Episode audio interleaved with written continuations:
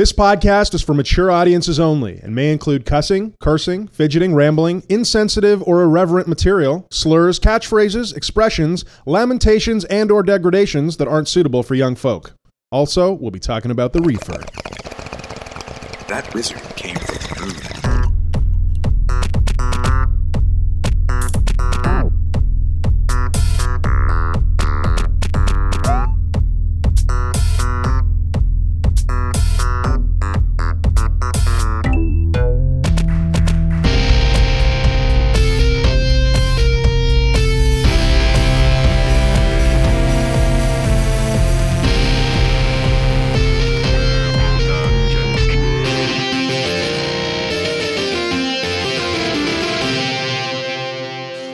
Welcome to Purple Dungeon Squid, the podcast for gamers that toke.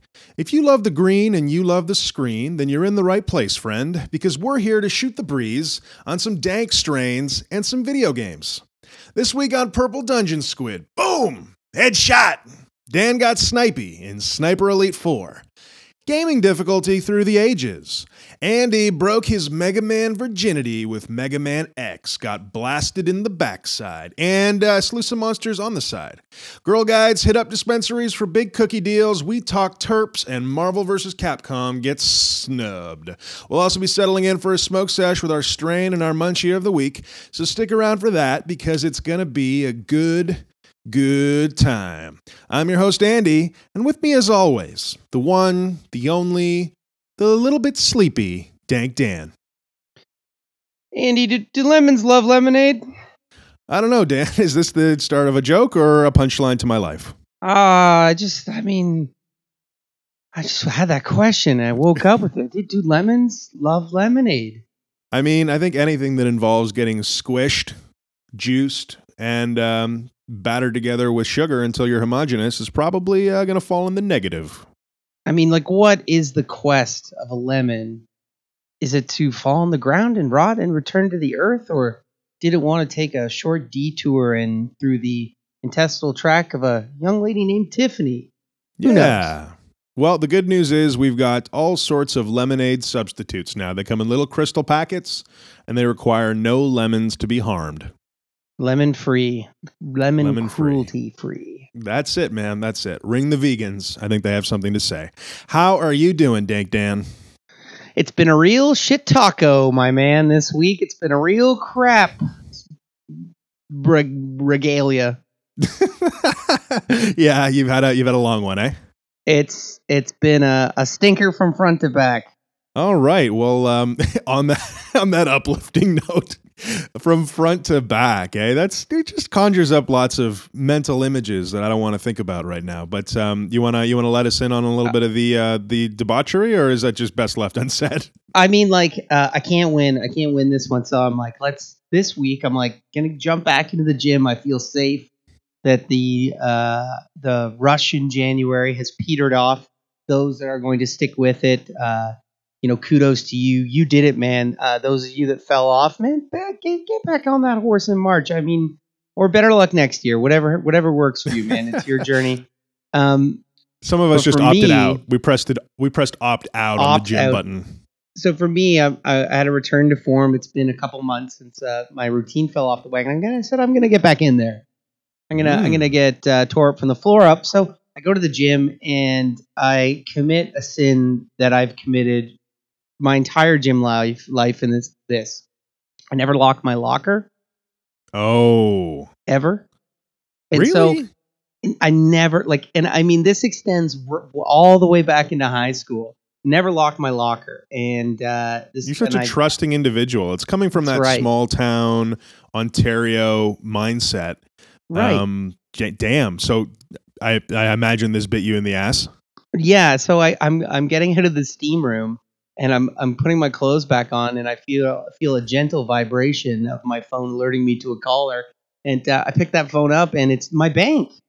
Oh, It's letting me know a TD is letting me know that uh, my credit card has been turned in and I I ask, oh that's odd. Uh, at what location? She quotes a, a location down Yonge Street that I'm about six blocks from and I'm like, oh that's that can't be good. And sure enough, my wallet's gone. And what's happened is um, the uh, vagabond, the uh, rapscallion that has nicked my wallet, has thrown it into a snowbank somewhere, and uh, all that has been recovered is uh, uh, one card. Now, kudos. Now, let's. Here's the real moral of the story. For every one of of uh, of those uh, dirty pil- pilferers, uh, the violators of trust, there's uh, the wallet kind- pirates. That's right, the wallet pirates. There is a, a kind Samaritan that saw my card in a snowbank and and saw it fit to pick it up and and, and hand it in. And uh, so I did return that, and with some silver silver tonguing, I also got a new bank card with no ID because I didn't have a didn't have a wallet of any kind.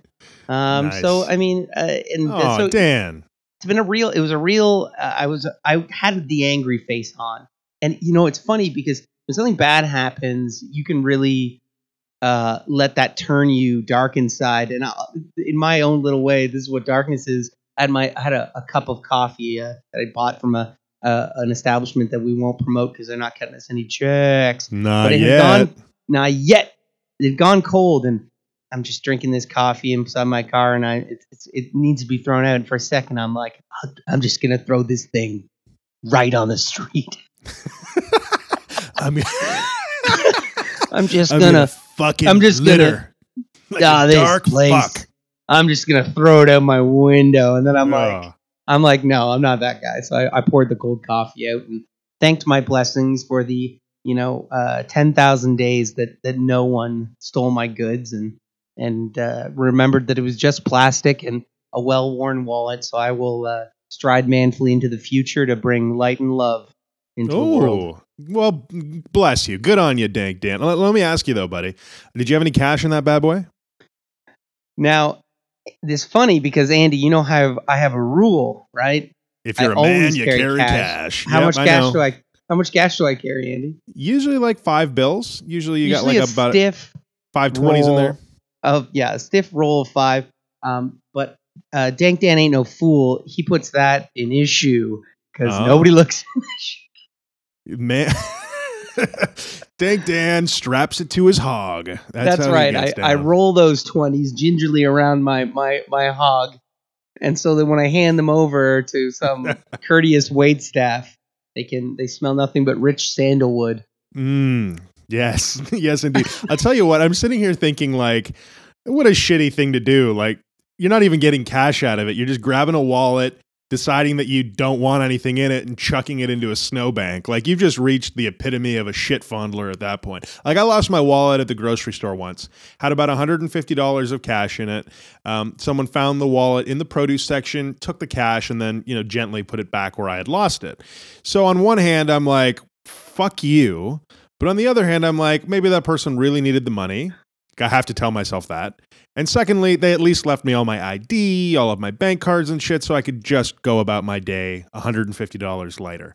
So, you know, I mean, that that's all right. But I'm thinking to myself, if you were a real criminal, what you would do is you would take that wallet, you would take that credit card, you would subscribe that person to your own shitty little website for a dollar fifty a month and be milking that person for a cool whatever You're playing the long $15 a con, year. Andy, and I respect that about you. You're playing the real long con.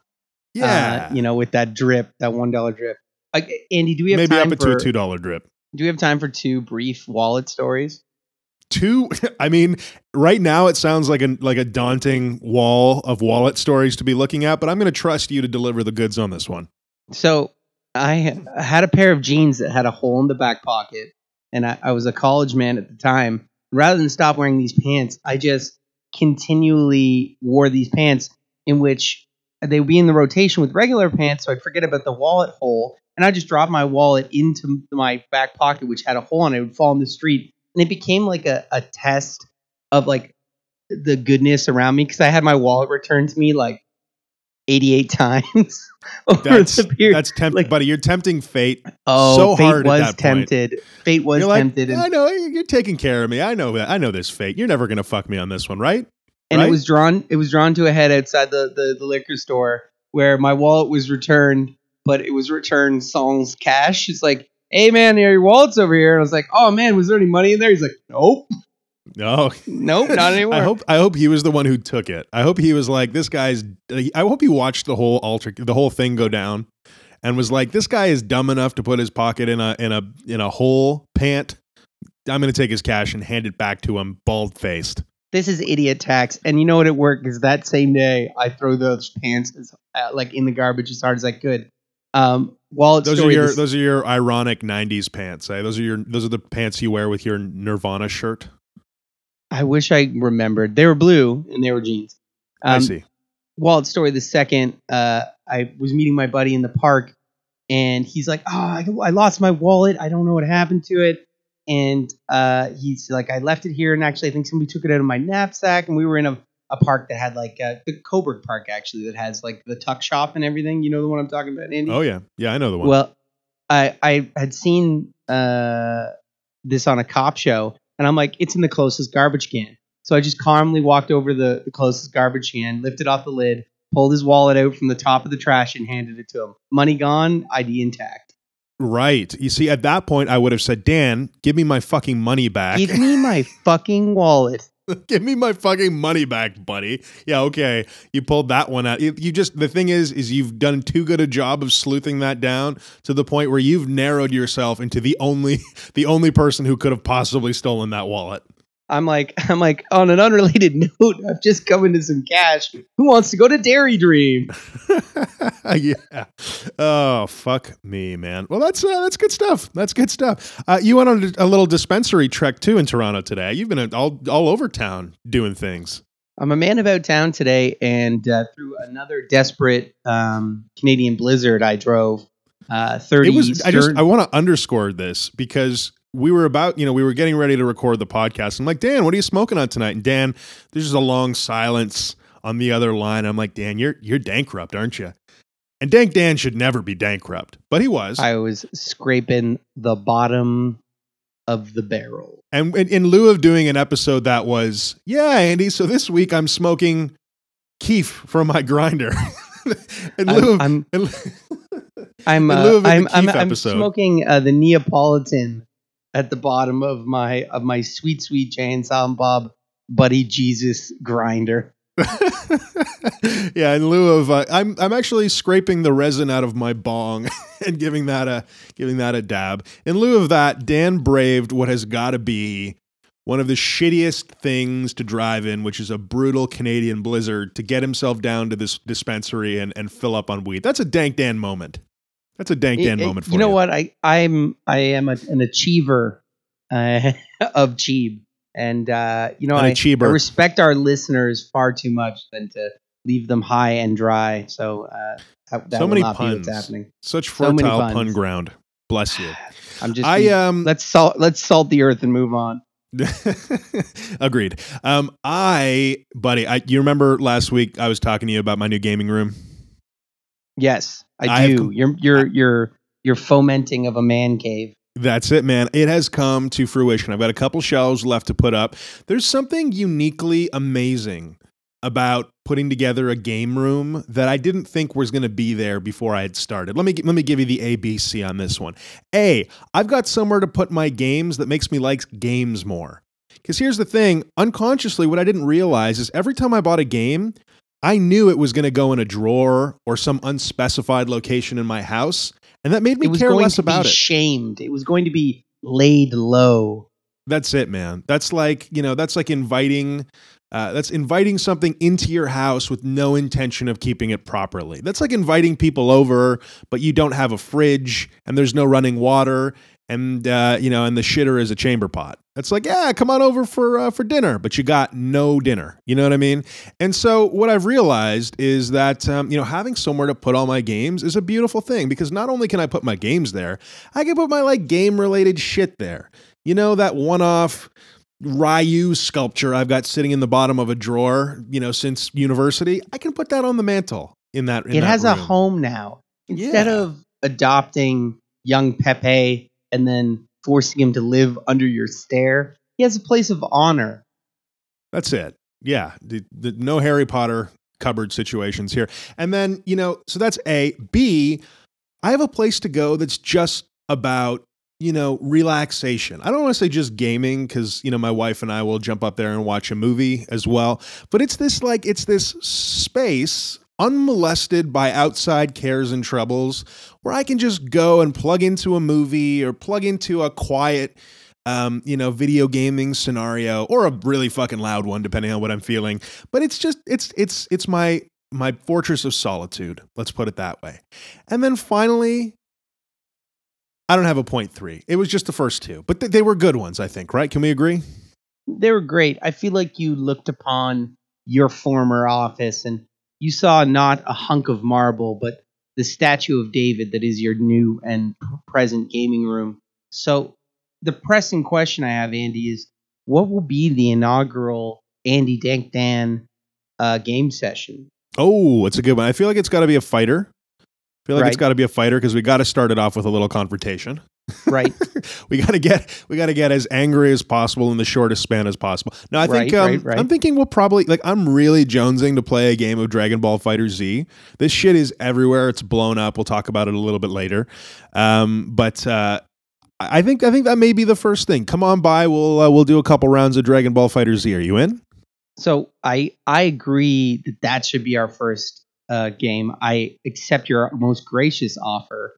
I will bring a snackable, and I think we also need to wedge in after that that competitive uh, that competitive uh, high energy game. We need to then carry that energy forward into a cooperative high energy game, and I think you should cut your teeth on perhaps your first Dynasty Warriors experience. What do you think? Oh, yes. This is you know Dynasty Warriors has some legacy between us. I remember like 8 years ago you calling up you calling me up um, and raving about Dynasty Warriors for no less than an hour.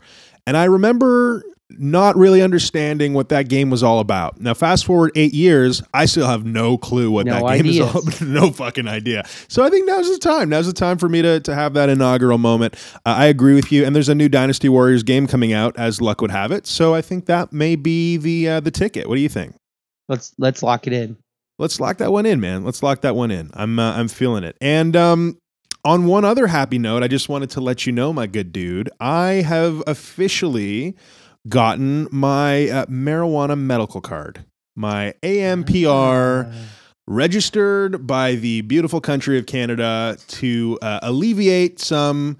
Um, you know, some some elements with uh, with the use of medicinal cannabis, and um, to that I want to say, a medicinal cannabis, you are a blessing, and Yes. uh, yeah, I'm, I'm, you know, to all of y'all, y'all folks out there in the states who um, have have states that are legalizing medicinal cannabis, I just, I mean, I can't imagine you'd be listening to a podcast and not be pro cannabis. But what an amazing thing for people to be able to treat some pretty substantial things um, with the use of this wonderful all natural herb. So uh, my hat goes off to the Canada Medical Marijuana Program for bringing that little bit of light and love into my life.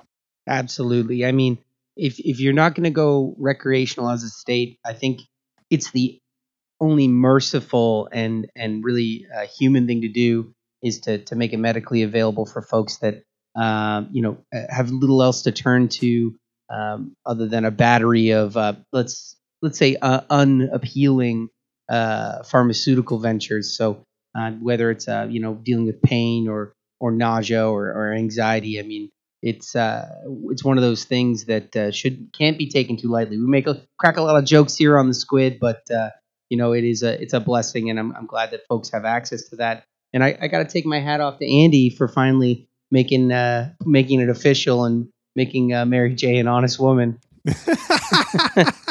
Listen, man, I mean, you're so right. Like, it, you know, and there's such a sliding scale, right? Because here's the thing, you know, I feel like, and I, I have to speak it because I feel like there's lots of folks out there who are like, oh man, my condition isn't severe enough for me to need medical cannabis, right? And that may be a, I, I would hazard a guess that that's a thought in a lot of people's minds. And listen, cannabis does some incredible things. It doesn't work 100% of the time for everybody. You know, I, I have conflicting reports all over the place. Some people, you know, use it in cancer treatment for everything from pain management. Some people, it just helps, you know, spike in appetite when there isn't one for a variety of reasons.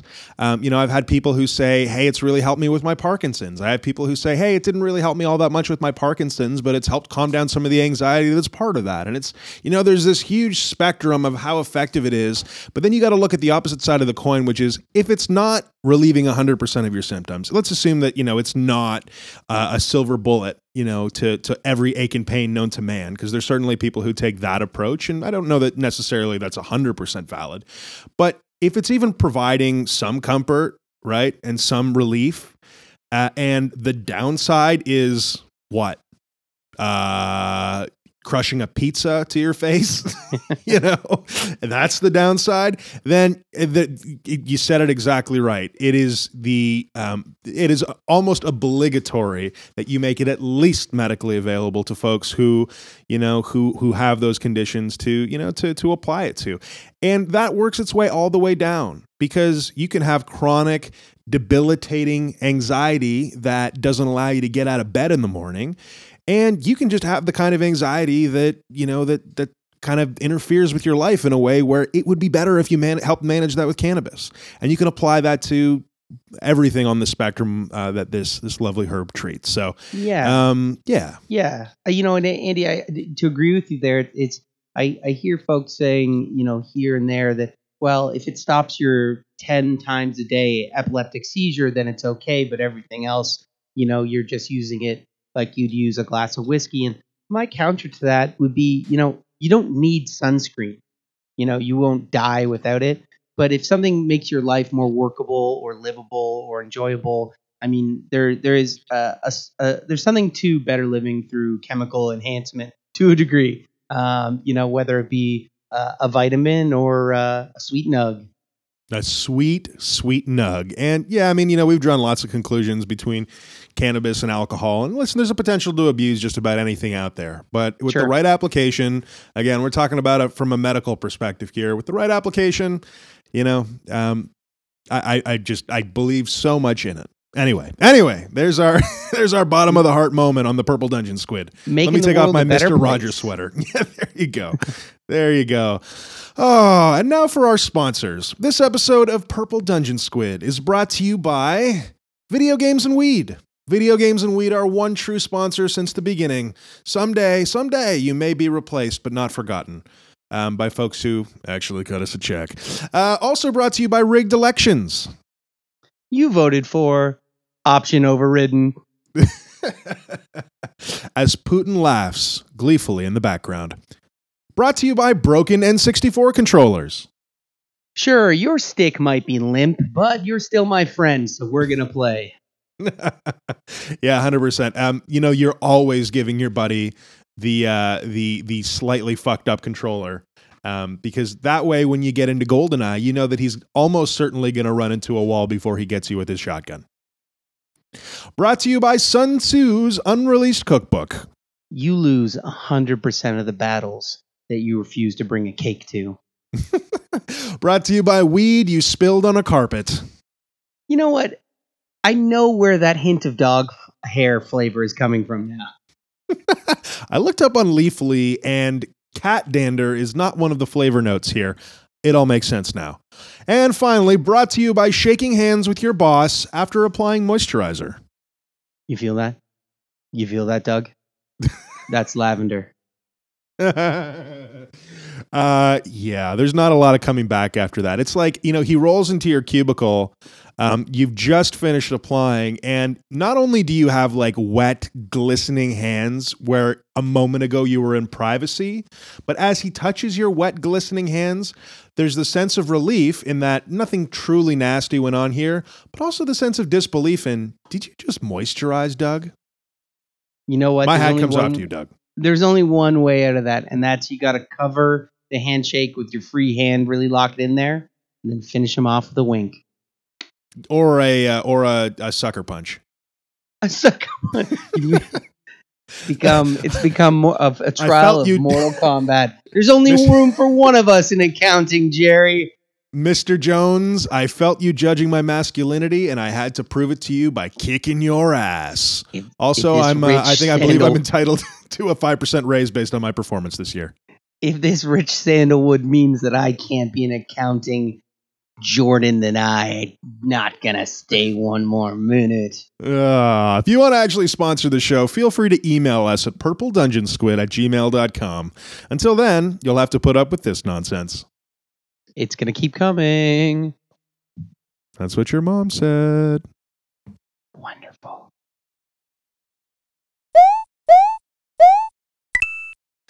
Alrighty then, my Dan. My goodness, my goodness.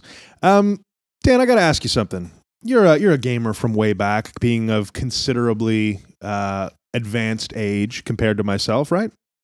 Yeah, yeah. I'm at least a fortnight or two older than you. And by that you mean ancient, old, and and of saggy testicular disposition. I witnessed the dawn of man. Those tufts of gray everywhere are betraying you. Uh, just let me get uh, my spectacles. Hold on. Uh, okay, let's go. Listen, man. Um, I have to say something. We uh, we talked last week, and you chastised me about never having played a Mega Man game before, and so I felt the immediate need, despite the fact that I was in the throes of Monster Hunter World, which is totally totally kicking my ass right now and I'm loving it. I felt such a deep level of shame that I immediately went out and secured for myself um, a copy of the Super Nintendo version of Mega Man X, which I believe is the game that you you uh, recommended I play. Yes. Yeah, it's a good place to jump in. No question. Sure, sure.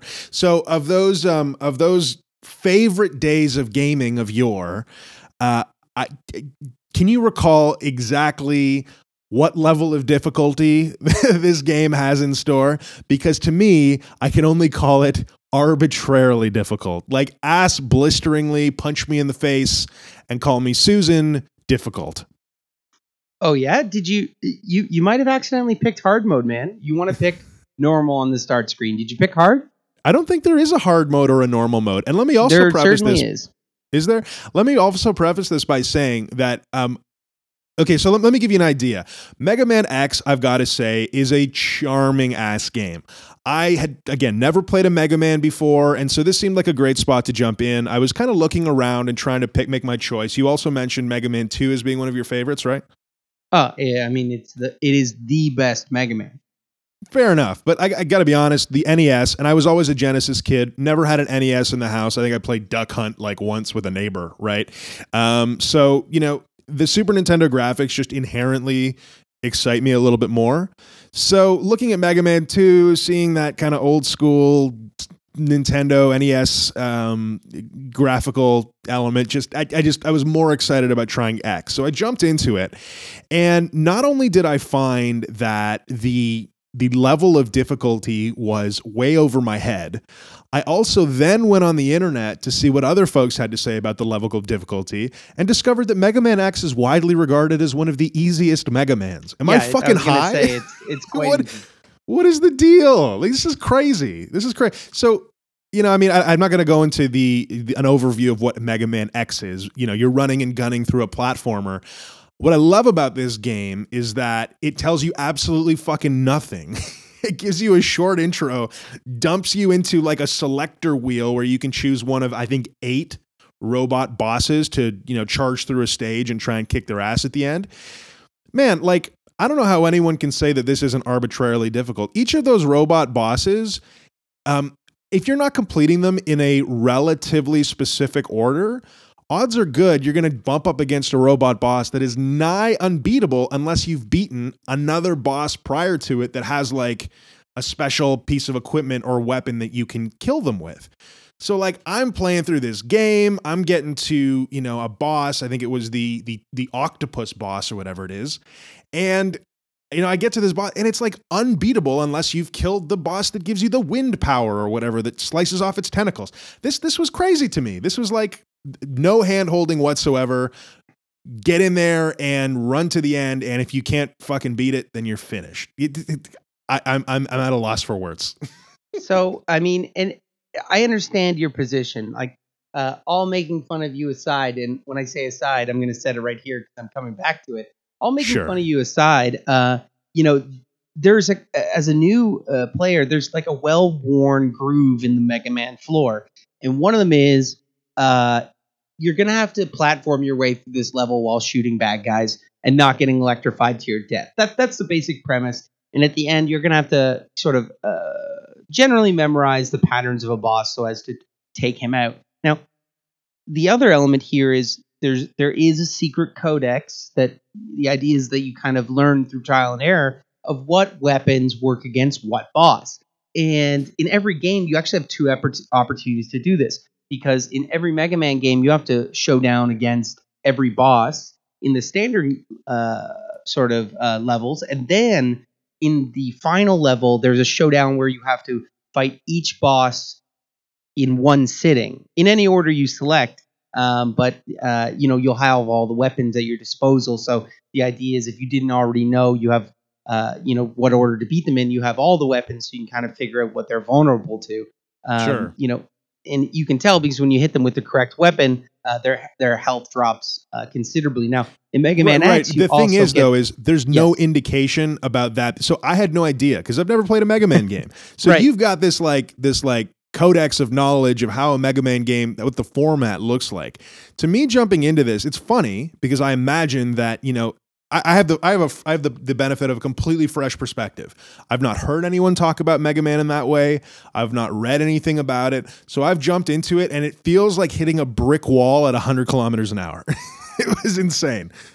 Well, and you know, the second element is you soft, Andy. You're too soft. It's You're true. too soft. It- the, the, it's a game that de- demands that you get good.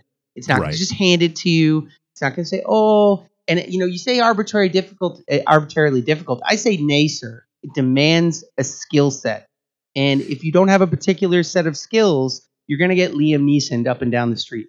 Now, here's the second element I'm going to share with you that the part of the mastery of this game is you have to adapt the Mega Man grip. And I'm going to use a Super Nintendo controller as uh, the the sort of layout. So your thumb, the tip of your thumb, is always holding down Y. Why?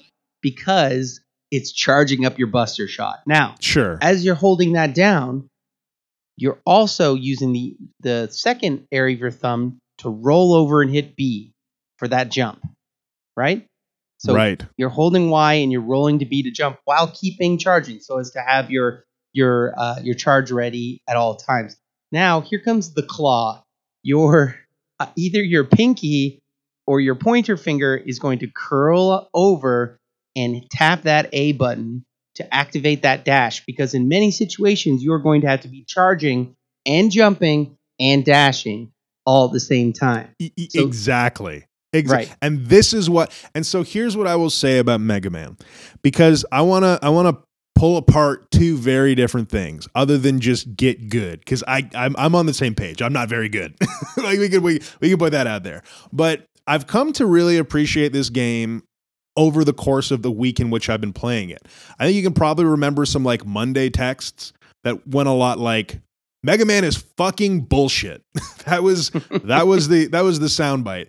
And at that point I was really feeling it because you know, very rarely in modern video games do you have to run through an extended play session whether that be 30 minutes to 45 minutes of getting through levels and you know trying to figure it all out to get to the end only to realize you've got a very slim chance against a boss because you didn't go to a different level first that's not really a thing that modern games do anymore right um, but i've kind of parsed out after now having played the game for the week and gotten a reasonable distance away through it I've kind of parsed out the two things that I both like and hate. So here it is.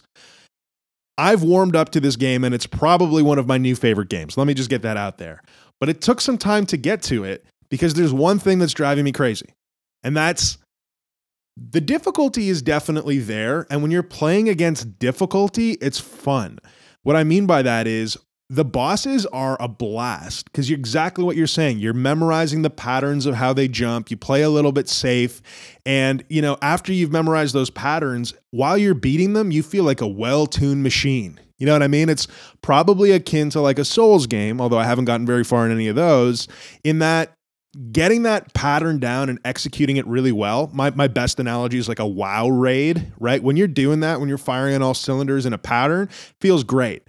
But the other half of it is that Mega Man, like many games of that era rewards only trial and error and requires trial and error to get through a game or through a level. And what I mean by that is you may be jumping around and then something jumps out of the fucking screen and is almost unavoidable, will fuck you up unless you know it's coming. And that shit drives me crazy, especially in a game with limited lives. Because I shouldn't have gotten sucker punched in the dick because I wasn't aware that something was coming. There should be some sort of indication so I can, you know, react to it preemptively. Do you know what I mean? Like that's what's driving me crazy in this game right now. I I think that it would be challenging to really prove out the idea that you needed to know it's coming. What you have to be is prepared for anything. And you're right in the Okay, sense Boy that Scout Dank Dan. this game is designed um, for you to kind of learn the levels a little bit. I, I will concede that point. Um, you know, but what's what's also there is it gives you a lot of tools to recover. So if you dash jump, if you're dash jumping, you can change directions midstream. So if Right. you don't like where you're headed, you can head turn back. And in a lot of cases, you have to because something might, like you say, jump out. Um, the other element here is you're right. There's limited lives, but for a game that harkens back to days of yore, there's infinite continues, and that Right. that's a that's a grace from on high. Yeah, I agree. And so here's the thing I've by and large come around to this game because I'm enjoying exactly what you said. After I, I take the time to go through and master a level, because make no mistake, whenever you hit a boss fresh, there's a good chance that you're not beating it on the first try, or the second try, or the third try of your way through the through the through the world, right? And so you're constantly going back through the level and, and getting better and better and better at optimizing your way through it. I'll give you an example. The armored armadillo, one of the bosses, that level, I've got I can beat that level in like 40 seconds because I've gotten to the point where I know exactly when to jump, I know exactly when to run through it, and getting into that flow feels amazing. Yeah. Right? And that's what I think is so appealing. But getting to that level of flow is fucking tough. And the other thing is you don't get dash from the onset. It's crazy. Like there's the the one boss. There's one world, right, out of 8. And again, assuming you know nothing getting into Mega Man X, there's one world of 8 in which you can go into and get the most one of the most critical the most critical ability in the game which is dash. If you don't have dash it's like driving a car without the fucking steering wheel. You know what i mean? And there's no indication that dash is in that fucking level. So i'm trying to beat all these other levels. I don't have dash. I'm finished. I'm a goner. You know there's no way. You're just not going to beat it without dash. So ah that frustration was crazy why why is that level of rote difficulty fun? Do you think it's fun because it's an accomplishment to overcome? Like how at what like what makes that entertaining at all? I mean, I think it means that the initiated are the Illuminati. Those that know feel like they've ascended to a higher tier, and It's that's kind of core superiority to the the high the hardcore gaming community. It's like the willingness to go into this thing headlong and and uh, delve into it until the secrets come out. Now, in terms of the bosses, I think it's like yeah, you you know because you've done it. You've beaten some bosses. Um, how do you feel standing triumphant over you know dive octopus I mean, so I haven't beaten the octopus yet. That that guy has got his tent- tentaclers all over me. But um, you know what? The first boss I, I beat was Chill Penguin, and even that one, despite being probably again the internet, the internet folks will let you know that that's like the easiest boss of all Mega Man time. But it was pretty damn triumphant beating it. It took me a bunch of tries. Took me the better part of an hour to beat that level and take down that boss. And beating it was yeah was an accomplishment so i th- i think that's therein is where it lies you know yeah and i and i mean you can sort of you can sort of understand that that you know when you're you're standed victor victorious on this uh you know robotic corpse it's a it's a badge of honor. It's not handed to you. It's not you know i you know it's a difference between uh you know grade three when uh you know miss jensen just wants to get rid of you so here comes the d. Time to move on to grade four. You're somebody else's problem and a and a, and a doctoral dis- dissertation. You know one one you can really put on the mantle and, and mega man uh you know uh, is one of those you can put on the mantle yeah i think you're right man and it's true like I think that's something that's lacking from a lot of games that I've played is I don't feel like beating it will matter at all. In fact, having something like a little bit of prestige in the fact that Mega Man is tough to beat, even again, you know, call me a Sally for for having a hard time with Mega Man X, whatever. But the Mega Man series in general, still, you know, you jump into a chat. We were just doing this earlier on in the week, having a conversation in, in one of our uh, Instagram DM groups, and you know, people are talking about, oh yeah, man, I've only ever beaten Mega Man Two because the other one is just too fucking tough. Or yeah, you know, I, I have got X down pat, but like X two just couldn't do it. And that's still cool to hear because I think most modern games kind of assume that anybody can beat them. That's like the general design assumption is, and that's the feeling that I get as a gamer is that yeah, I can beat this game and I'm doing it because the mechanics are neat and because the story is engaging, but anybody could beat this, you know, with the exception of like a Dark Souls or with the exception of like a Bloodborne, right? And so, I mean, do you think that? I mean, modern. I'm not. I'm not wrong, right? Modern games tend to be a good deal less challenging than classics, SNES, etc. Right? Yeah, and I mean, there's a lot of reasons for that, and it's not just one thing. Uh, and I, I think one of the big ones is a lot of games are stories. You know what I mean? And, and playing through them is like turning the pages. And you know, an, a developer knows that the the the game sphere now uh, includes all skill levels. So for a game that that you know is going to appeal to a wide audience, like let's say uh, uh, you know, uh, the the uh, Drake games. What are they called? Uh, Uncharted. Uncharted. Uncharted. You know, at the normal difficulty, they want everybody with a reasonable amount of of effort to be able to beat it. It's not a full walk in the park. I mean, if it's your first gaming experience ever, you're gonna you're gonna bite the dust quite a few times. But you know, even your dad that has trouble with a twin stick shooter should be able to figure it out you know, maybe right. by sheepishly pushing it down to the easy difficulty but you know you can get through it. Um, you know, and then there's uh, every Atlus game ever made. They make no such con- concession. Right, right, and you know, I mean, so I, I, but I feel like the trend is is definitely shifting. Like at least creating more room for ruthlessly challenging games. And uh, sorry, Atlus is the, the folks who do Dark Souls. Am I correct on that? That's right. Yeah. Yeah It's some amateur gaming reporting here, folks. but yeah, I mean, like there's games that came out last year, like Cuphead, for example. And that's what I'm dying to play. It's only on fucking Xbox and PC, which drives me insane because I just want to play that game. Have you seen? I mean, we talked about it a little bit. Have you seen that fucking game? It looks so good. Yeah.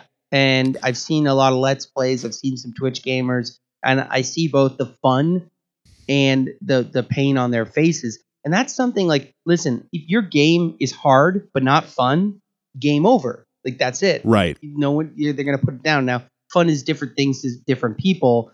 Uh, you know, some people will play through Ninja Gaiden Black and you know eh, get devastated by expert ninjas um, again and again and again, and find that fun to rise to that challenge. And, and some folks want a more leisurely pathway. But what I like is you know games used to be hard because they had to be because it was a requirement um, out of the fact that there was only so much that could go on the chip or the disc or in the gaming cabinet games were shorter and had limited space so to prevent players from just breezing through them they had to be really challenging right you know they yeah, had to sense. sort of keep keep uh, uh, you know uh, a gamer's attention by being you know rotely difficult um, and I like now that it's optional. So Cuphead is hard because they want it to be hard. Right. Yeah, that makes that makes yeah, it makes perfect sense to me. And I'm I'm glad that games like this are starting to exist. You know, Cuphead is a good example.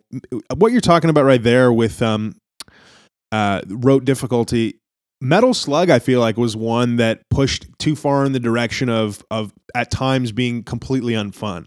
I remember playing that game. There was a collection that came out on Wii that I played quite a lot, and the game was exceptional. There were some parts though that were nigh unbeatable. Like like we're just you're not getting through that without losing lives. And the frustration is when you feel like you can't you can't master um a, a segment of a game to the point where you're not arbitrarily losing your resources or just getting the shit kicked out of you because the game doesn't give you space to actually be any good. That to me sucks. And uh, and Mega Man X felt like it was doing that to me at the beginning. It felt like it was just it was just kicking the shit out of me because it could. And you know, I mean, the nice part is, is once you figured out some of the basic tenets of it, um, that kind of goes away a little bit, you know. So anyway, I don't know. Maybe maybe this is all just a get good conversation. Metal Slug, I take my hat off to you. Maybe I just need to get good. When Metal Slug came to PS2, you could pick easy mode and you could give yourself 20 lives. And I believe uh, Metal Slug came with a default of five, and it's defaulted on hard mode. Um, so uh, you know, I I sort of waded into more gentler waters, uh, so we could you know see the end of that particular title. Oh man, Metal Metal Slug's great. You know, I think there's seven or eight of them, and I've played through a lot of them. Um, yeah, I mean, boy, it feels like doing difficulty almost is, you know, easier to do in a platformer. Like, hats off to games like Bloodborne, for example, that do it in a way where um, you you got some of that rote repetition going on. You've got some of that. You've got to see this level before you have a chance of of actually making it through, and to do it in a way that's still engaging in a 3D environment in an action uh, RPG, I think is is pretty admirable. Um, so here's a here's an interesting question: Are uh, are are these hard like are hard games more fun to play when you're stoned? Because like I was I was playing Mega Man after chuffing a bone, and I got to tell you, it was not it was not a pleasurable experience. I think that was the day that I sent you that text because um, being in that space of just wanting to feel the flow of a video game and getting mercilessly crushed again and again did not feel good while I was baked. You know. I do. I do. And I have a theory about this. If you're on the learning curve, Ganj is not going to help you. It doesn't help me. If I'm trying to pick up any any kind of um, sort of foundational uh, moves or even trying to pick up the advanced skill set for that game, if I'm still on that learning curve, um, weed is just going to slow that down. Uh, it's going to slow down that. Frustratingly that, so. Yeah, yeah it's like you know, you're out of there, man, to grab a bag of Cheetos because you're finished. Exactly. Now, but if you already have that Mega Man claw uh, hand position set down, and what you need to do is sort of fall into the groove um, and to pull upon a, a skill set that's already there. I think I think the uh, the idea of huffing a bone, I think that's a good one. I think it's going to relax you. I think it's going to help you let go of the, the tension around trying to uh, achieve whatever you're going to achieve and let you get in the zone as it yeah were. you know what i think i agree with you i think that you're right i think learning new things is less interesting on cannabis um and sorry not learning new things but trying to accl- acclimatize yourself to a game is more challenging on cannabis getting in the flow however i like cannabis is almost borderline a performance enhancing drug at that point because i remember uh, my roommate and i in university so i was a diehard um, uh, what the hell is that game called? Rock Band. Die, diehard Rock Band fan, and we spent more time playing Rock Band in university than we did doing anything school related. That's that's hundred percent certain. Uh, and I just recall the most extreme level of difficulty. The only way we could get through, I think, just let me let me let me try and put it out there. I think it was Raining Blood, right? Um, the Slayer tune. The only way we could get through the solo without failing was after like three bongs and you know three three bongs would be coming down the pipe we'd turn on raining blood and as the song is playing you're in the zone like the music is washing over you you feel one with the guitar your fingers are doing things automatically your brain is like just pushing the badass autopilot button and you're getting in there and you're going to beat raining blood and so, yeah, I feel like in some in some instances, cannabis can definitely be probably really useful for gaming. You know? Yeah, and or snowboarding. I feel is probably a performance enhancing drug over there too. Snowboarding? Yeah, yeah, yeah. Where like, I think, snowboarding I think, from? I, I just think that like of all the of all the Olympic sports that you know eh, people talk about doping, uh, dope, it could be an issue. I think none of them they really are, except for maybe snowboarding. I just feel like uh, you know, being blitzkrieged might help you hit the pipe, I, the half pipe. That sounds like a scientific uh, a scientific assessment about snowboarding. Yeah, man, I don't know I don't know what it is about snowboarding that would uh, that would. But then again, you've also got what's his name, Ross Rebagliati or whatever, the guy who uh, who won gold and and tested positive for weed or whatever. This is this is the thing, right? As as well as uh, Shaun White. Um, you know, and it's it's funny because uh, all joking aside, do you know what the secret to ultra marathoning apparently is? Ultra marathoning? Like ultra marathon runners? What's that? Apparently, cannabis is a huge little taboo secret. That, that that's that's the secret to it. It's a weed uh, is apparently great for ultra marathoning for whatever reason. I don't I don't have a, a much more for you than that, but uh, give it a googs, check it out. Yeah, I mean, I you know, so ultra marathoning sounds like a little slice of hell. Running, oh yeah, while your body wants to to not run is never a good thing, and doing it for a prolonged period of time sounds awful. I guess you know weed kind of can help you feel a little bit more um, I, I mean, I, I, I, sorry, I cannot relate to that at all because all I want to do is sit on the couch and, and play some video games and eat some Cheetos. But um, yeah, I mean, I can I can see kind of how you can maybe separate yourself a little bit more from the pain in your body and and and perhaps enjoy a little bit more of the experience uh, with cannabis. Motherboard actually, um, I'm just pulling a little quote here. Uh, Motherboard says cannabis could be performance enhancing in sports that require greater concentration, improvement of vision for goalkeepers, and muscle relaxation.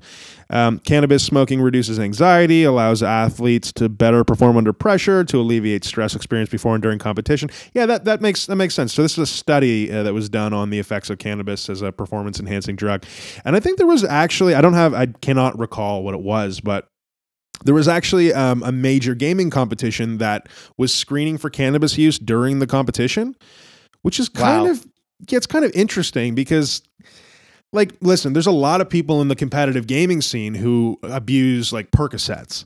And i know that perc like percocets are everywhere and that, that, that really weirds me out because this is a drug that's meant to treat adhd and you've got folks not, who are using not, it not percocets buddy. Um, you're thinking um, you're not. It, Percocets are for pain. They're they're an op- opioid. You're thinking. Oh, uh, Adderall.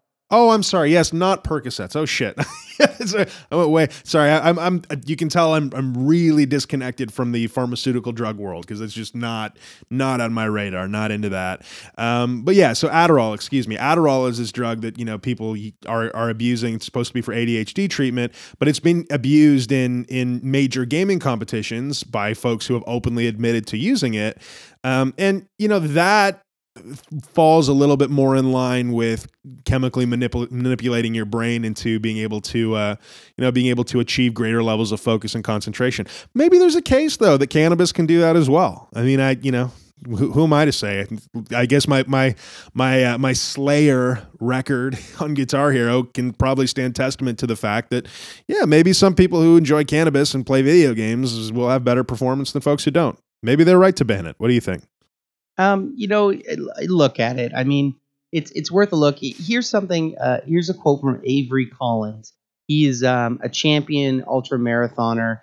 Um, he uh, he does the standard 500 kilometer or sorry 50 kilometer ultra marathon, but also a 200 mile race through the Rocky Mountains that Jesus, he won like what in a runtime. You, man?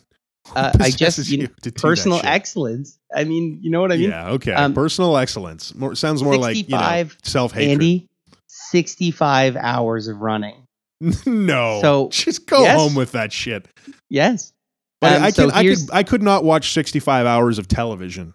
Never mind. Never mind running through you know the mountains at 65, 65 hours straight. Go fuck yourself. So here's his quote about um, uh, combining marijuana with running. He says he recalls his first time. Says it was amazing.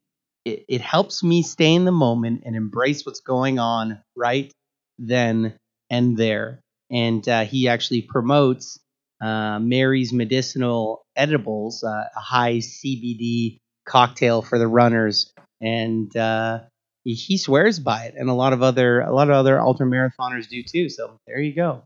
Yeah, I mean that makes sense to me too because I know CBD is used. Um, well, I don't know. I don't want to say often, but there are folks in the MMA circle, um, and and people who just generally need to recover their muscles after uh, really strenuous sixty-five hour running marathons, whatever. Jesus, um, and you know that makes sense to me. Uh, that being said, I just no amount of cannabis no amount of cannabis could make running for 65 hours okay. I'm just I'm sorry. There's no there's no amount. Um, so just to kind of put a pin in the in the in the difficulty conversation, you know, I I think that a return to difficulty or or an increasing focus on making games that require you master them in order to get through them. I, I like the idea specifically. Uh, Divinity 2 had an article that they did with, not an article, but they did an interview with Kotaku. I want to say it was Jason Schreier, but um, the quote is So, first of all, kicking your ass is important for you to feel important when you manage to kick their ass. It's referring to the difficulty of a game that that you know that that is challenging and kicks your ass. This is one of the basic tenets of our design. It's always possible to deal with enemies that are higher level than you, but you have to start exploiting the system. When you do that, you feel really good about yourself. And I like that quote because it's the exploiting the system part that I found particularly interesting because when I was playing Mega Man, I found myself almost feeling like I was exploiting the every frame of that game, every millisecond of that game. You know, you have to, and, maybe it comes down to a question of razor sharp, you know, super tight execution. When you're when you're when you get to that level, it really does feel like you're exploiting the game against itself. And and you know, I I get that. I can identify that with You know, that. That is very true. Once you get to a certain point, you won't run through the levels anymore, man. You'll fly. You'll, You'll barely float. touch the ground. You'll you'll be like tap dancing through them, and and uh, then you feel yourself soaring, and you get what the game's about. Uh, well, You'll Until then, I'm a fucking dirty scrub. this this thing is punishing me. I, so so so my full Mega Man recap is I've beaten the chill penguin. He wasn't very chill. I've beaten uh, the falcon, the giant falcon.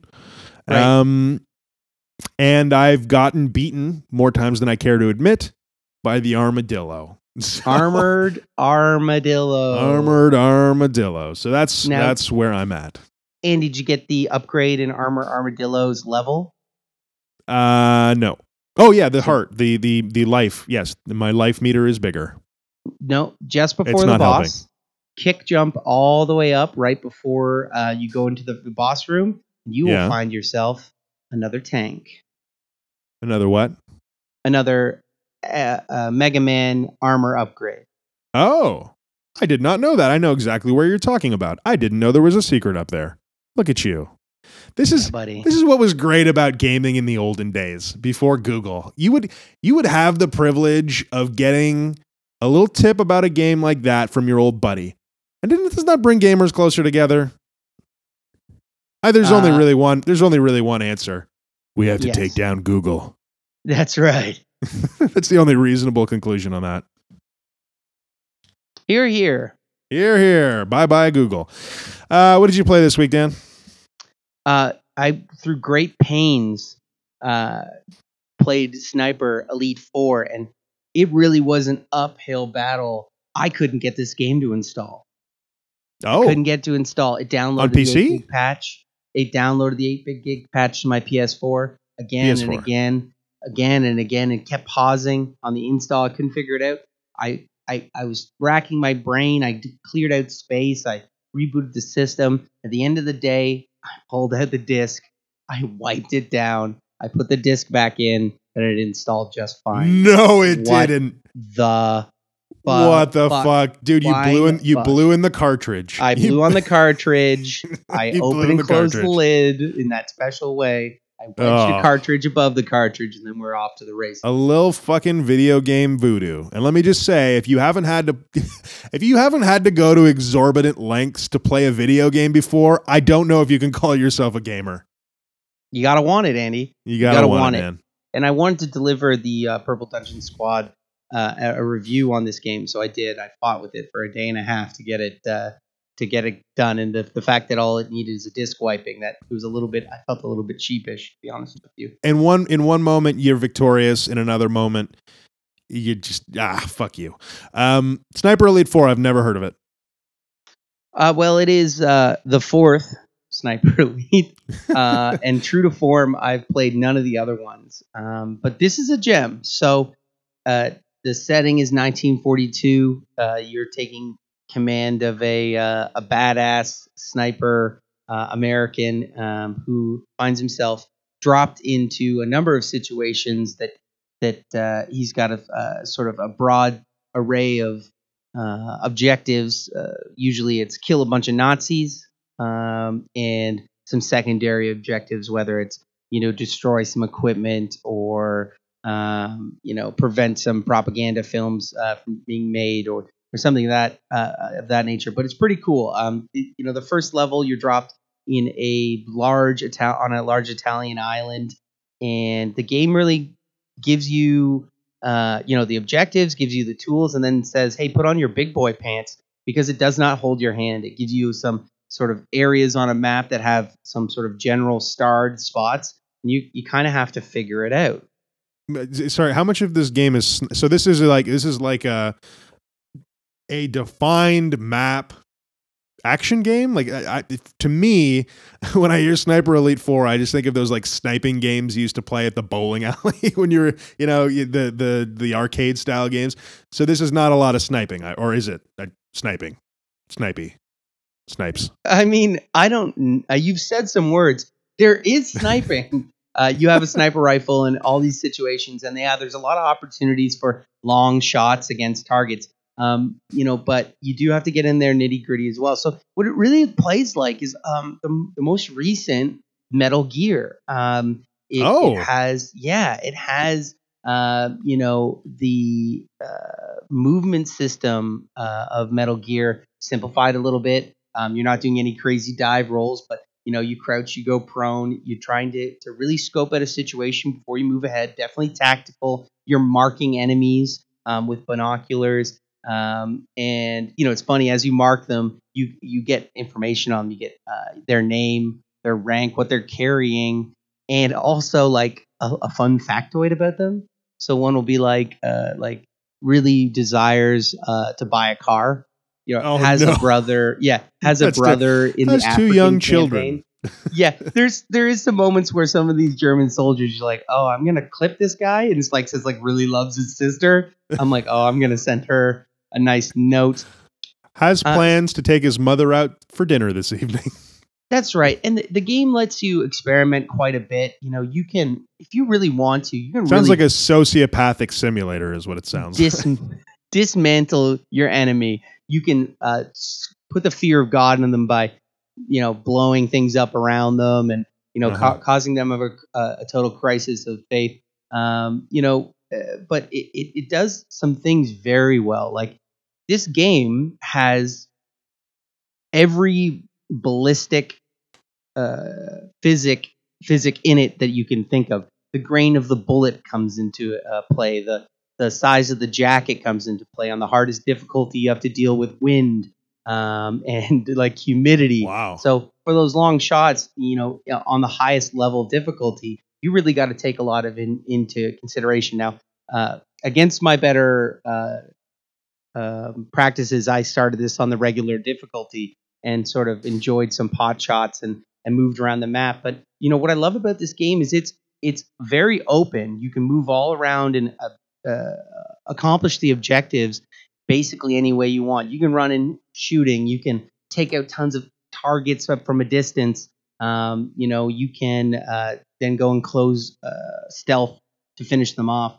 Um, you know, but it, it is it is challenging. If you uh, fail to make a shot, there's a good chance that the alarm's going to get set off. Um, it does this interesting thing that when you make a shot, um, it's heard, and when you make a second shot, if you're close enough to enemies, they're going to triangulate your position and and close on you. Um, and on the harder difficulties, this can like in the in the easy difficulties, it's not a big deal. You can sort of uh, fight your way out of that. But in the harder difficulties, this can mean uh, your SOL um, very very quickly. Interesting. What what I also like about this game is uh, you can use some sniping techniques that I would consider to be very advanced. You can wait for a sound to be present to cover up the sound of your shot, whether it's uh, a plane going overhead or in the second level, there's gunboats that are going around the outside of the island. So when a boat's going by, you use that that to cover the sound of your uh, your weapon firing. You can also make machinery uh, malfunction to cause the same uh, effect. And one of my personal favorites, the most devious, is you can set some TNT on uh, trucks or other equipment, move to a second position, and time that explosion to cover the, the shot of uh, your rifle. That I, wow, that's that's super interesting. So, like when you had initially talked about this, I, I in my mind I had imagined you know a first person shooter, um, more of an arcadey style game. This is this is extremely intricate and actually really sounds interesting. I like the idea of of you know finding different ways to cover your tracks. It's almost like it's got like some Hitman elements. I want to say that sounds like a little Hitman in there. Yeah, there's not quite as much social engineering as Hitman. Sure. You're not putting on a golf pro outfit to you know kill a cook and stuff him in a uh, you know a freezer. Uh, well, you don't know. Just read the read the flavor text, man. Mister uh, Mister Achtung might in fact be a, a cook. Enjoys golfing on the weekends with his family, and uh, you're about to shoot him in the head. Yeah, speaking of games that are sociopath trainers, but you know, uh, not to get too far off the path, you do have to, um, you know, do a little bit of sneaking, do a little bit of hiding in bushes, and you know, uh, distracting guards uh, over to those bushes so you can uh, thoroughly knife them. Now, this game does something too that is very Mortal Kombat. If your shot is good enough, you will see the full penetration path of that bullet. Ooh, a little a little assassination porn. that horrible um it's, you know so when that when you when you do Listen, man, we Uh, all had Kazaa. We've all seen some things. We've all seen some shit. oh man no thank you uh, tell me you didn't you didn't download some sketchy ass files back in the in the okay early days of peer to peer my safe word is pineapple Pine- andy pineapple Okay, okay, okay. Go ahead, please. um yeah no it's um it, and it, i have to say when you are when you get an opportunity to make a shot across the entire island to peg some nazi into the back of the head and it takes it to um, the x-ray 3d you see it penetrate the helmet and then go through the back of the skull and out through the front of the eye Mwah. Yeah, I'm not. I just I'm not like a gore guy. That that that Right. totally doesn't appeal to me. But the idea around setting up that kill really interesting for sure. I, you know, I think you'd have to try it before you knock it. I, I'm normally not, uh, you know, the torture porn type. I don't want to watch Elizabeth Duthku be tortured, you know, in some tank, uh, in some thriller movie that you have to be uh, horribly twisted to enjoy. Um, but uh, what I do enjoy is uh, is is pegging some Nazis. Yeah, I've seen Hostel. I barfed like a little bitch. Oh no, Yeah, no one wants that. Ugh, fuck that. No, thank you. Yeah, so Sniper Elite, what do you think? Uh, I mean, sounds pretty beginner friendly. Not. sounds pretty Um, fucking intricate, man. I mean, I think you can pop it on easy mode and just sort of the, the game tells you what you need to know and it, you know you take it at your pace. You know what I mean? Like you engage how you want to engage and uh, you know the game will give you a little slap if you mess up. So I do think it's it's pretty beginner friendly. Yeah, and what about uh, what about 420? I'll let you know tonight, my man. But my my uh, my instinct is yeah, you could probably blaze it and I think it'll steady those hands. Oh, there you go. There you go.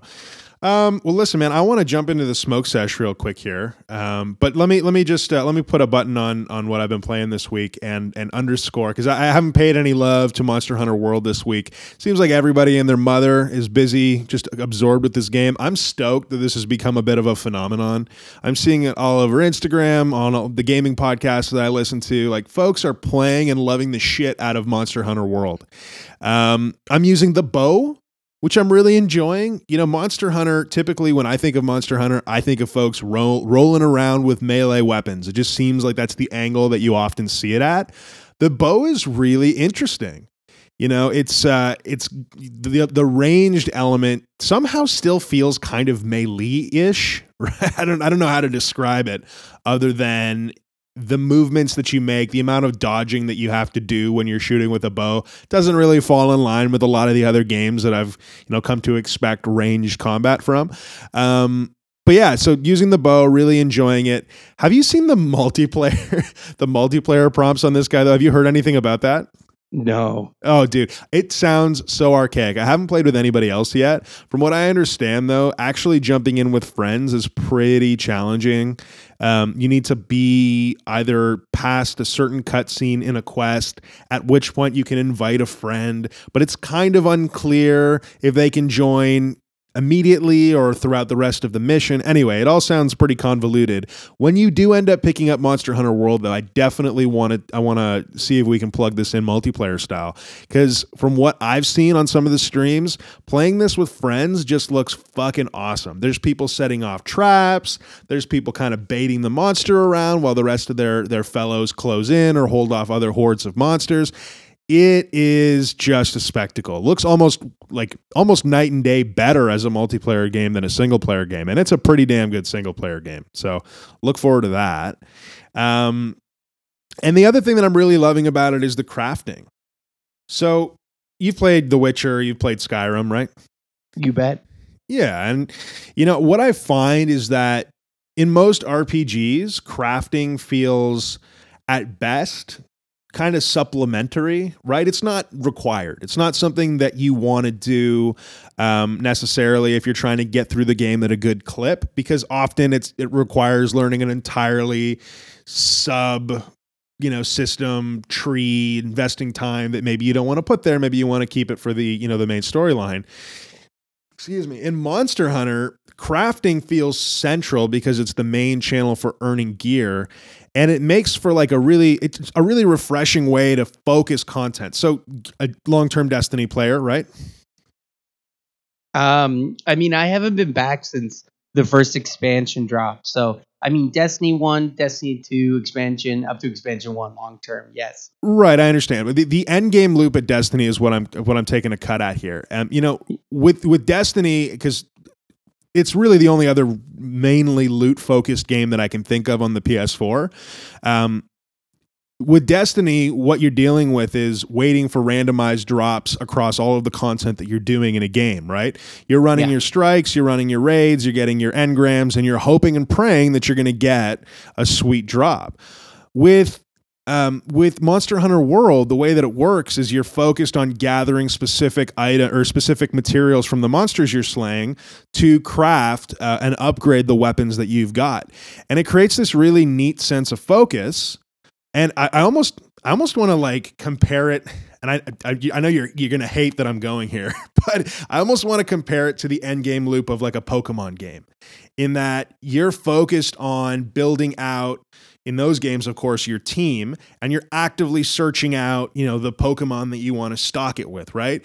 Here it's a similar feeling. You're not just participating in all of the things that the game is doing and hoping equally to be showered upon by the loot gods. You're you're actively pursuing specific ingredients specific activities. Um, and once you get that weapon, there's really an A to B correlation between what you've had to do and what you've got now. And I just, I think it just solidifies this gameplay loop that's just super satisfying. You know, you know what I mean?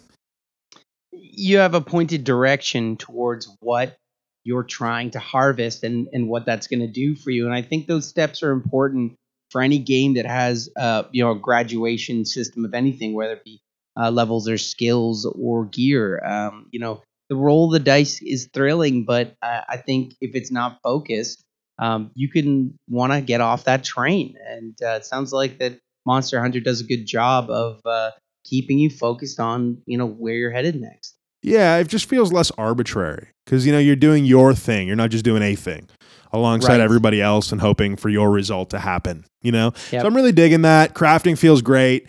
Um, it just it also feels cool to be kicking ass with things that you made out of the things you already kicked asses on. You know, it's got this it's got this nice little circle of life thing going on, which I'm feeling pretty good about. So yeah, Dan, the uh, the, the main question is when are you picking up Monster Hunter World? Uh, I have it on good authority that uh, I might be getting a free copy in my uh, my future. Oh yeah, how are you doing that? Um, I I hear. How many hours are you into Persona? Now? Oh, we're gonna trot out the fucking Persona thing again. I'm gonna get it done, Dan. Go get your own fucking Monster Hunter World copy. Jesus, uh, getting me riled up. Let's flip a coin. We'll flip a coin on. Yeah, we'll flip a coin right after the smoke session. I'm winning this bet. It's happening.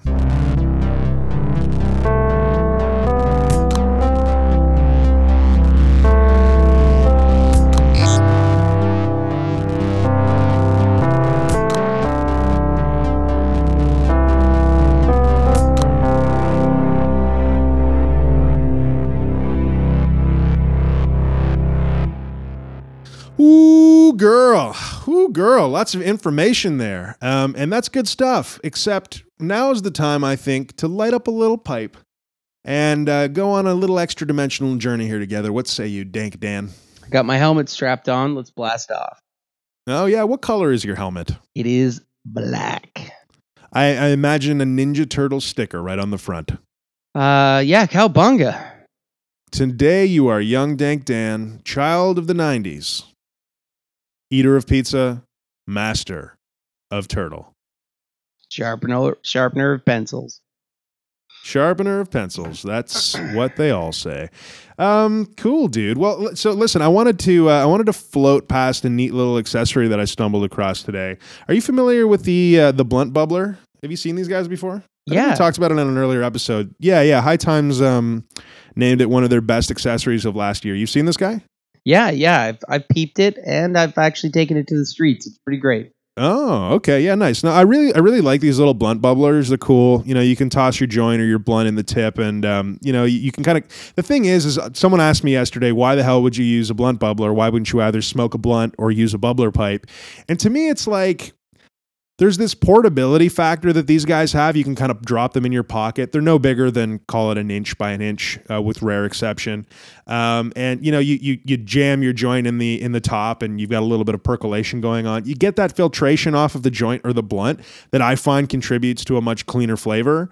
And um, yeah, and it's also just super portable. Like sometimes carrying a bubbler pipe around, not particularly uh, not particularly intuitive. Um, but anyway, so MJ Arsenal actually released a little Valentine's Day bubbler in the shape of a get this heart with an arrow through it. Oh, You think you'll be yeah? And that, that are you going to be picking one up for your lady, your sweet sweet lady? Um, probably not, but that Yeah, would be a good no. idea if I was a, a man of greater, um, you know, romance. Perhaps. No, I've uh, I've already made my Valentine moves, but uh, you know, I think this is a good pick.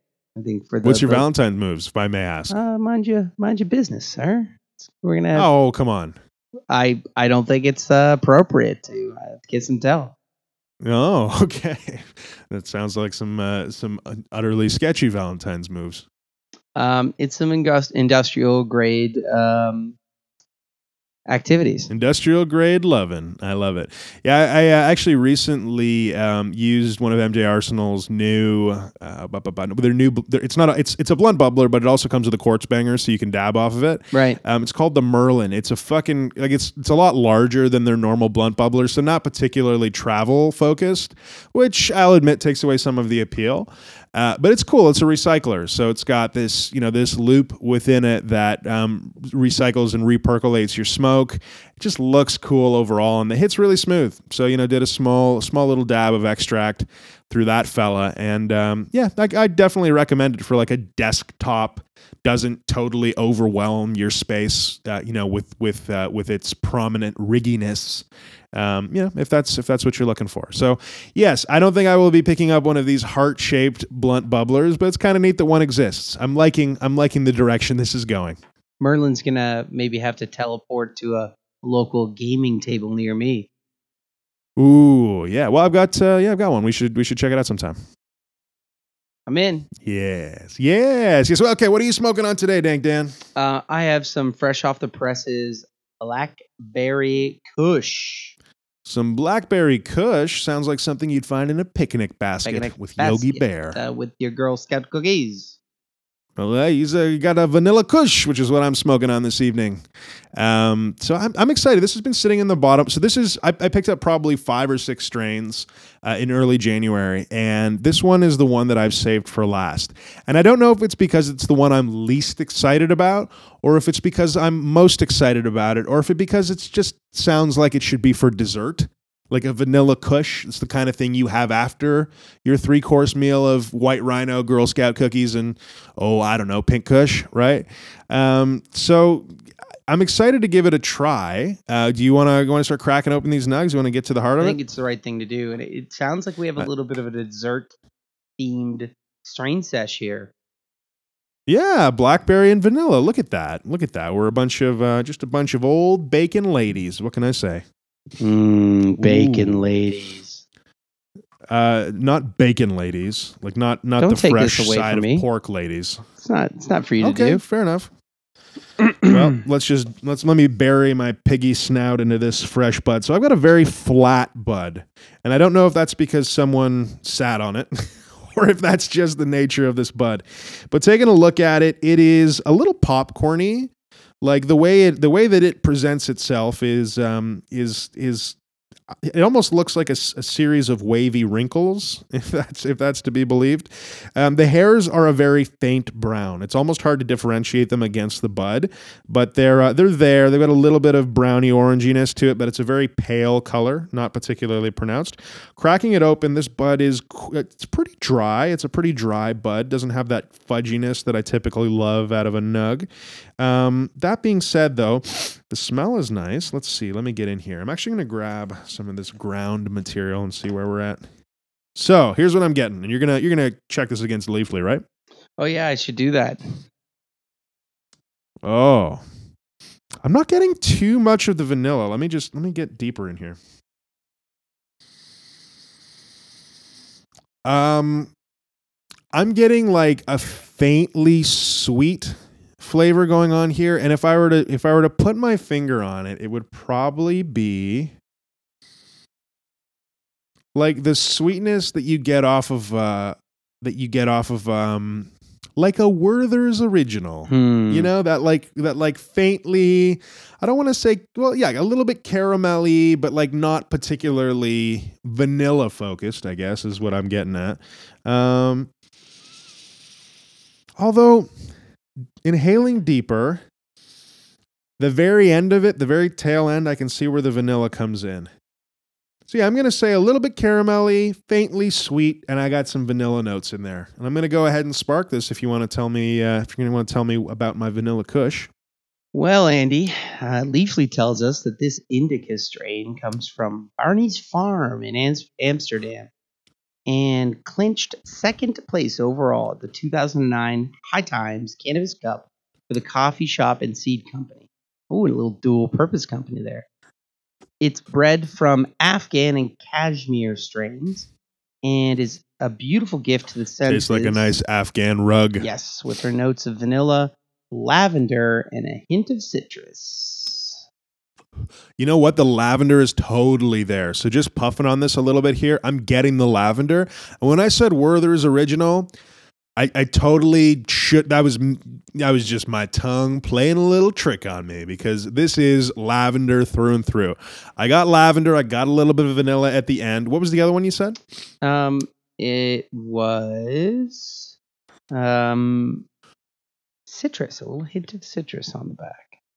This is a super pleasant strain to smoke on. Very like a little peppery in the back of my throat, but uh, no no um no desire to cough here. Really nice and smooth and it's settling in just a treat. Just a little old English treat. I got to be honest with you, Dank Dan. Can I be honest with you, buddy? Break it down. Rolling into this smoke sesh, I was a little tired. I've been tired of this podcast. I've been a little like, you know, a little like, ah, struggling to get my energy up, struggling to get my brain around it. But Vanilla Kush has seeped into the corners of my mind like a sweet hug. It's hugged and hugged. And now I'm feeling in a space where I just want to be here, man. Got the warm and You know what I'm saying? fuzzies, do you? Yeah, I got the warm and fuzzies, buddy. And it's that it's this like gentle euphoria. And you know what? Euphoria is a hard word to put on this because it's not just a euphoria, it's a shift in perspective.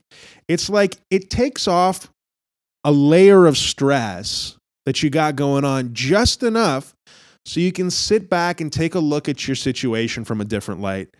And for that, Vanilla Kush, for that little insight, I salute you. Fantastic. Let me get down on this. Majestic, uh, even. This this fella. The bud I have looks like the head of a Burmese python. It is bulbous in points and uh, it is uh, quite rounded. And uh, this thing is so well crystallized, it looks crunchy. And uh, Crunchy. yeah, this it's it is at least fifty percent trichome, heavily, heavily trichomed, and the the bud itself is actually dark in spots, which is apparently typical of the uh, the blackberry. My my sweet bud tender was telling me, and um, you know I got a nose on this just as you're talking, and I'm going to revisit it. Very very classically blue blackberry sort of scent, and as I sort of peel it away and, and ground it a little bit, there's a smell of hot gas coming off this thing, gasoline. Hot gas. Yeah. Ooh, got a little of that diesel funk. Yeah, Hey, gasolina. And, I think uh, that's a song. Yeah, I think it's a, song too, and uh, I mean there's some earthy notes in there too, but um, boy, the berries there, um, and I assume Nice. on the on the flava it's gonna be very similar. But let's let's get in there and do some empirical testing. Oh, yeah. Buddy, I don't know if you can tell, but my energy level, and listen, this is an indica. So, but my energy level has come up from a level of deficit to like just feeling in the groove. Oh, exciting. Tell us about that flavor.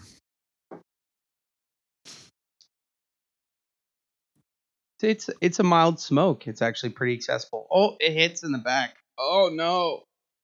Oh no. Ooh. Oh Oh no, you're going down. yeah, it, it hits in the back. You're going down in a blaze of glory. Like a, a, the, the the pleasant light blackberry, but it, it hits like a, a a truck in the back with that gasoline.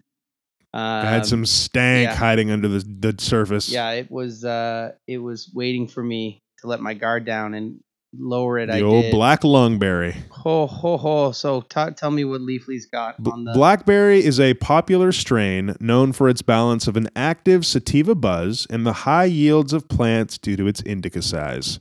Side. Side.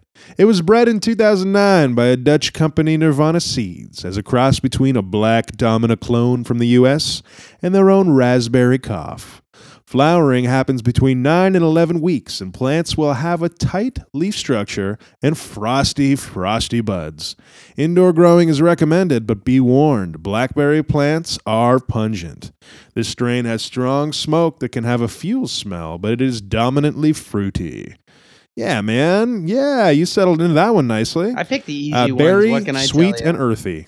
Yeah, I mean it's true. Like uh, that that one was was uh, was a pretty pretty heavy note in the right direction, but you still got to give it to yourself for for locking in that palate. and give it to Fritz. myself. I Oh. shall. Ah, there you go. Give it to yourself. Always good wisdom. Um, Fritz06 says this blackberry indica is the bomb. Smells sweet, tastes great, and to get a great couch lock for movies, I usually take it right before bed and get a good night's sleep. It eases my panic and stress levels to where I forget I have anything to worry about. Definitely a top 10 in my home. And do not drive or operate any heavy machinery while using this product. Good advice. All right. That's- Good advice up top, Fritz06. Yep, I'm gonna I'm gonna take that legal advisory. Thank you. Thank you very much. Uh, Fritz06, doing it right since 06, apparently. Um, cool, man. How's it hitting you? Are you how are you feeling? Oh, it's uh falling around me like uh, uh heavy mist, and I can feel it uh, Ah. Shooting down from my corpus callosum down to the base of my let's say fourth intercostal rib. And Dude, uh, you're using science words and it's doing it for me. and uh, it's um it feels like maybe a half a gallon of cold thick dark paint is being poured down the back of my skull down to my neck and uh, it's a cooling sensation that uh, i appreciate at this juncture Yeah. It's like when someone drops a whole tub of sunscreen down your throat. Ooh, i see you've been to fire island I'm some might even say I'm still at Fire Island. deep down deep down where the undergarments grow. um, boy, oh Dan, we had a listener question this week. I got to tell you, this Vanilla Kush is very quickly creeping into my top 10 strains. The the flavor on my palate is still a lingering vanilla. Like it's like I just licked the underside of a vanilla plant. You know what I mean? It's like I've crawled into the cool shade of a vanilla tree and I'm eating a nice cold vanilla ice cream while vanilla floats through the air under a vanilla sky. You know what I mean? There's that going on. And um boy, we had some I don't know where I was heading with that. Vanilla is a Uh, bean. just Isn't that weird? It is a bean. It is weird. Super weird. Like, have you ever seen a vanilla bean? n- like on pictures, never in the wild. Um, and like I've eaten a lot of beans in my time. In the wild. My man. In the wild. like I've had, I've had I my, don't mean in the wild. I've never I seen don't in the wild. in the like, wild. have I seen a Are vanilla? you out hunting vanilla? vanilla grows in in off in far off places. Sometimes, know this. sometimes Madagascar, sir. Matt, is, are you sure it's in Madagascar? Let me. I'm googling this. Well, how about before we Google it, you make a small wager before you question me at the heart. no, no, no. I'm done with betting Uh, against. come you, on, man. Let's make 17 more. not. Madagascar vanilla is very much like the definitive vanilla. So Then why- um, I'll just give you Why question me so deeply? I don't know. I have this uh, this inner desire to question you, Dan. Google should charge I'm money finding- to Google against things I've said. Should just come up. Well, what did Dan say? Go for you that. know what? I feel like I feel like if Google charged money to Google, the world would be a better place. I feel like there'd be less frivolous googling going What's on. what do you think? What the do you think the the amount would have to be? What's what's the fair amount to like not be oppressive, but to make you like really double think that Google and like when you read it's got to be a buck. a buck, even at a quarter, twenty five cents. When I googled and like learned what ubiquitous meant, I would like memorize not just the first definition, but like the origin and uh, the pronunciation key. You know what I mean? Like commit some of that stuff to memory because there's this is the fucking thing. right. When things are readily available and there's no consequence, when we we live in a world of no consequence, man. You can you can have instant access to any fucking television show you want. You can have instant access to any video game you want. You've got decades and decades of video games accessible through ROMs or on digital platforms that you can just you have so many options that is anything really special anymore, man? That's the that's the that's the real challenge here. And it's why I believe in buying video games because it's the only way. I mean, listen, outside of the ethical considerations of compensating people for their work, but from a consumer's perspective, it's the only way that you get the opportunity to appreciate something. You know? In this world of like, hey, here's some fucking painstakingly created content that doesn't stand out because it's adrift in a sea of content paying with your opening your wallet and voting with your dollars is the only way that I can get my brain to pay enough fucking attention to the things that I'm digesting. Here, here. You know? giving something some like understanding that something has weight. You know what I mean? Yeah. It has weight. And it's funny because when something traveled through the air for free, you risk it having no weight. Right. That's it, man. That's that's it. You know, it's like I had I had a um a PSP. A friend gave me a PSP that was preloaded with like every Genesis game to known to man, right? And to this day, I have no interest in playing Sega Genesis because at that one time, the entire Genesis library was trivialized in my mind. I jumped from Genesis game to Genesis game, trying to settle into the groove, but never committing long enough to each game to care about it. And the availability of that content, the inconsequential availability of that content, made it inherently less valuable to me. And so, Genesis, I'm sorry for polluting your games in such a way. And I'm just committed to valuing the content that I'm about to digest or consume, or both of those are the same thing, really. Yeah. Well, buddy, uh, what I would say is that you can you hit something so strong there, and just to play devil's advocate, I would say that the potential of love in the universe is infinite, and that relates directly to art. And if to navigate the infinite sea of love and art that exists in our our galaxy, in in potential. You need the rudder of monetary capitalization. I would suggest that maybe you need to jump into a new ship, El Capitan.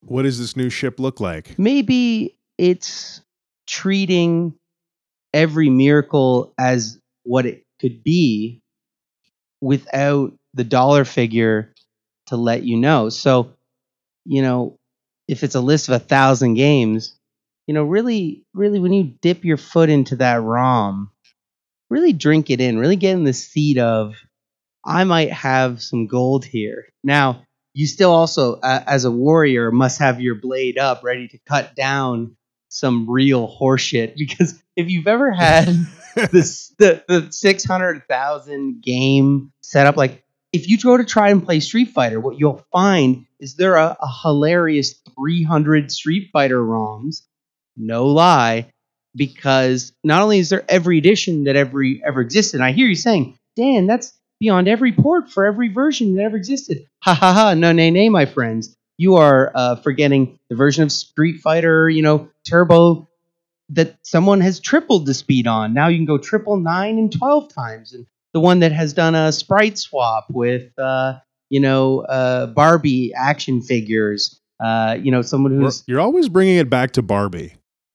What's there for you, Dan? I, there's a ROM is what's there. There's a Street Fighter ROM, and I'm just saying like you will wander into some confusing lands, like with being able to travel any. Uh, my Xbox One was hacked, or well, the first Xbox, and it was like there's a confusing land of regionalization and games out there that I wasn't prepared for. yeah, le- legal disclaimer Dan's Xbox was hacked by the hack gnomes that came in the night. He had nothing to do with it. Right. Um. It actually it, it coalesced itself out of the earth, willed itself into existence. Yes. No, uh, actually, Yes. Andy, I have As all good things I have do. six hundred thousand individual ROM copyright waivers. So they, they really were Oh. a challenge to gather, but Well, really, you you owe you own all six hundred thousand of those. no, not games, they're so just the it's all good. copyright was waived, uh, like they do for the Smithsonian. I see. Right. I got because well, you are a veritable pinnacle of archival knowledge, so it all makes sense. I mean, you got to put that Street Fighter Barbie somewhere. I want to put a pin in the money thing. Like, I think money is just in this instance. I'm using money interchangeably with um, the the will to commit to something. You know what I mean? And I just, you know, money is one way to say, "Hey, I'm committing to this thing." Right? Hey, I'm committing to this to this game. Hey, I've gone to the trouble of sourcing out this game, sourcing out the version of the game I want, paying you the money that I work to earn, and that's my way of committing to myself on this game, money or no, right? And so I, I just mean to say that instances in which I've been presented with so much choice that you know the the the need to commit to something without um sorry the need to commit to something in order to experience it when that's not present anymore because of the myriad of options you've got i'm i'm understanding for myself right now that taking the extra measure to uh, to actually make a conscious decision to engage with that thing, whether it's by paying for it or not, um, is the only way that I ever get the return on that content that that I want to. So yes, yes, extra important to be mindful of the things that you are uh, that you're taking on um, in this very variety filled world.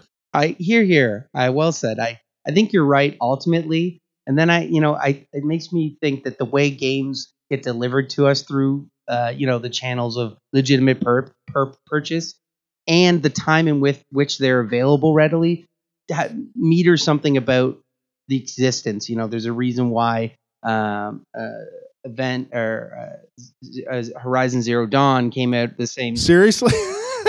it almost came out. But you beat this game, No, right? I want to because whenever Zero I Dawn, think right? Horizon, my brain says event on the front of it. I can't help you that. spent like 50 hours with Horizon Zero Dawn to only still refer to it as Event Horizon Zero Dawn. I love it.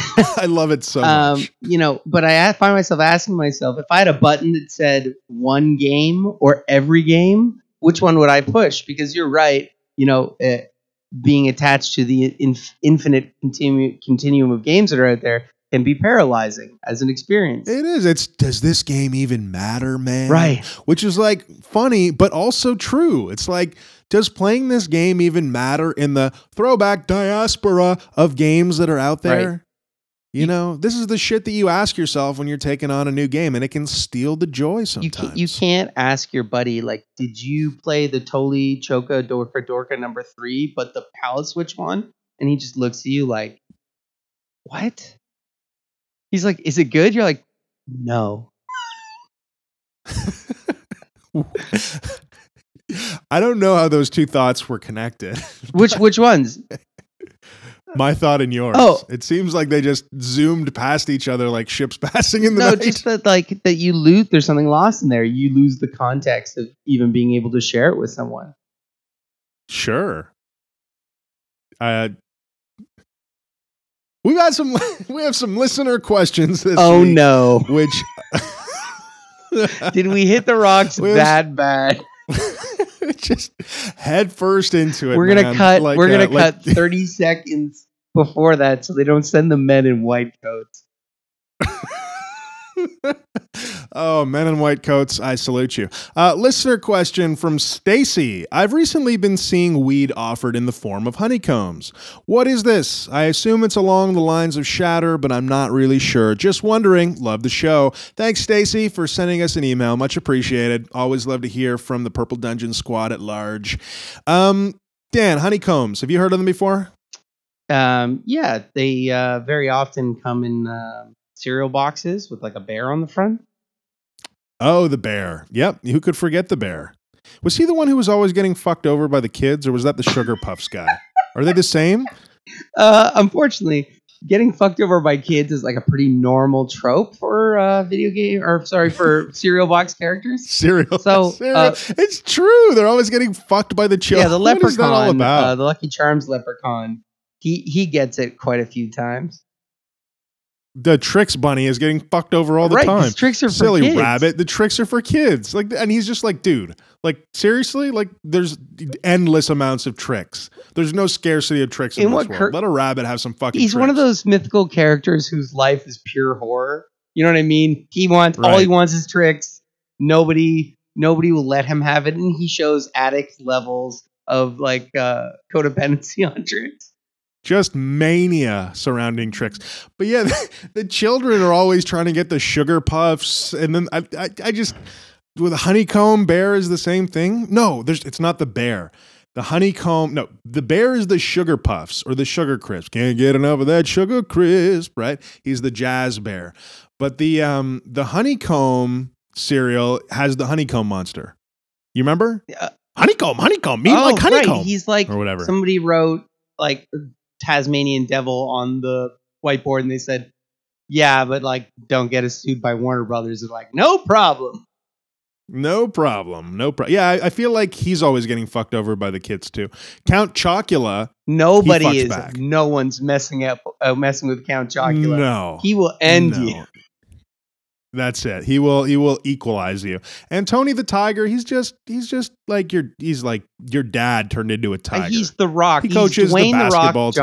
Johnson, sure. kind tiger Sure. form. Yeah. And then, you know, you got Toucan Sam, and that guy's just fucking whacked out of his mind all day. What's, what's his jam? He's always he's always following his nose. He's following his fucking nose. And at some point you gotta say, listen, Toucan Sam, take it down a notch with the nose Can I- thing. People are gonna shoot so you. when I forget when Toucan Sam finds uh, what he's following his nose to, does he also eat the Froot Loops, or is he just like a a kind warden of wayward souls to Fruity Loops? That's a good question. No, I think he's just the spirit animal. right. Fruit He. Just he lands any and lets you jam upon it. Just follow your nose, children. Yeah, it's pretty. Uh, so it's nice. Fist bump, Toucan Sam, for being a good dude. Um, it, it's it's very these things are very close to the true horror of Frosty the Snowman, like the internal horror of knowing the rabbit is not going to get his tricks, and he's like, he when when does Frosty learn? He's like, sorry, Frosty, I know you sentient man thing, but you're gonna die when you melt in the in the summer, and he's like, well, can you bring me inside? Uh, seems like a lot of work. Sorry, Frosty. You're just gonna have to melt to death. Oh, Oh, yeah. Yeah, it's true. It's true. Yeah, kids are terrible. And, uh, you know, cereal mascots are all kind of the same person.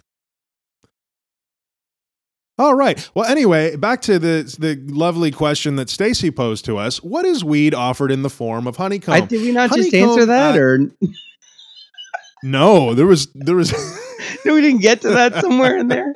we didn't even go close. All right, let's We circle did- back. Stacy, your, your Cir- your question is important to us.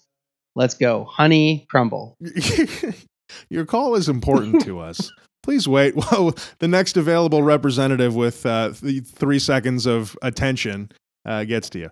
Uh, the crumble, the crumble in the jungle is the answer to your question, Stacy. Honeycomb is um, a uh, one way of describing what's known colloquially as crumble or wax, uh, which is similar to a concentrate like shatter or butter. Um, but crumble uh, generally has more moisture. I want to say that's the reason that it's the consistency that it is. It's basically like a crumbly, waxy.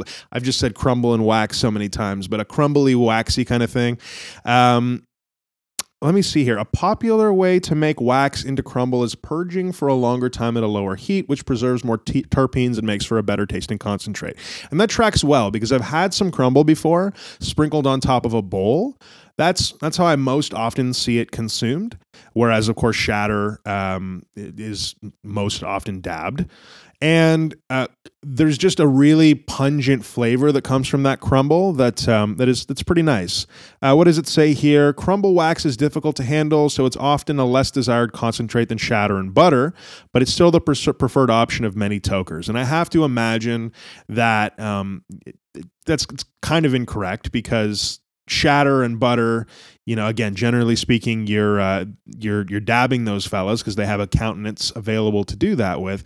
Crumble is a little bit l- more challenging to dab with so i, I feel like it's more favored by folks who are, are going to be smoking herb.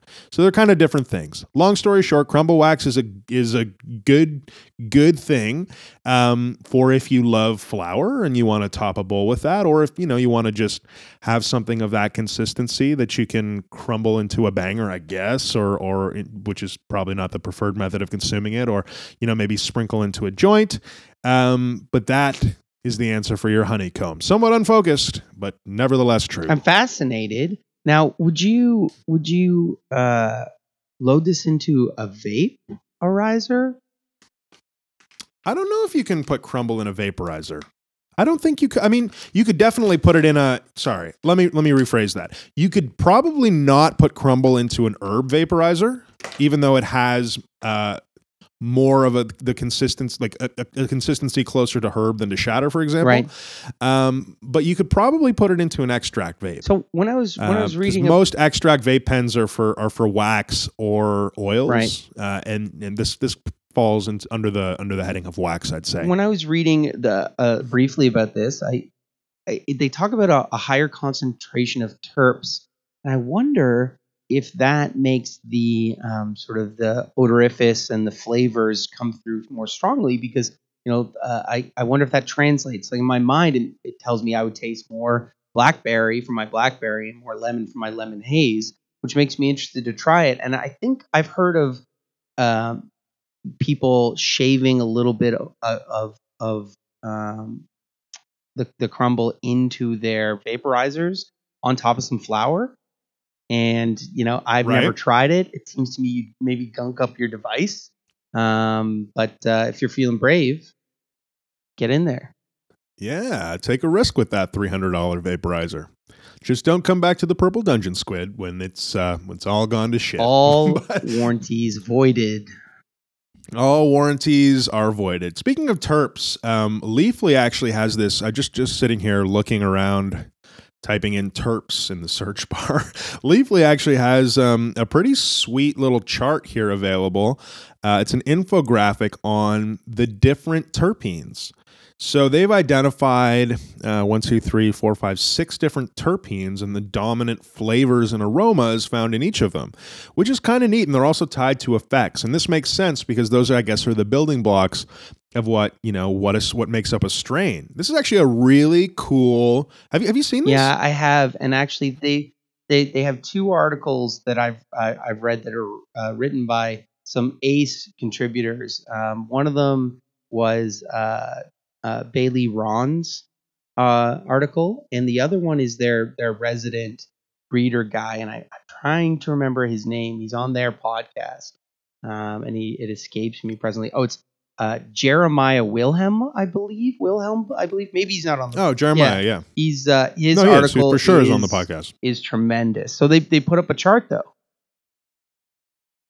Yeah, yeah, they put up. So I don't know if this is tied to the those specific um, articles that you read, but for example, it's this wheel chart and it breaks down the six different types of terpenes. You've got limonene, humulene, pinene, linalool, caryophyllene, caryophyllene, uh, myrcene or myrcene or myarkine. I have no idea. And um, yeah, those are the six of them. And for example, limonene, as you can probably guess from the name, is responsible for those citrus, lemon, and orange aromas. Um, you know the uh, ju- juniper, peppermint. Let me see, citrus rinds is what they reference, and you know that's responsible for an elevated mood, for stress relief. Obviously, this is the the terpene that you would find in like a lemon haze or something like that. Um, what other uh, lemon haze or like a I can't zoom in. Oh yes, I can. A Bubba Kush or uh, a sour diesel, right? Uh, you've also got like linalool, which is floral and citrus and spice.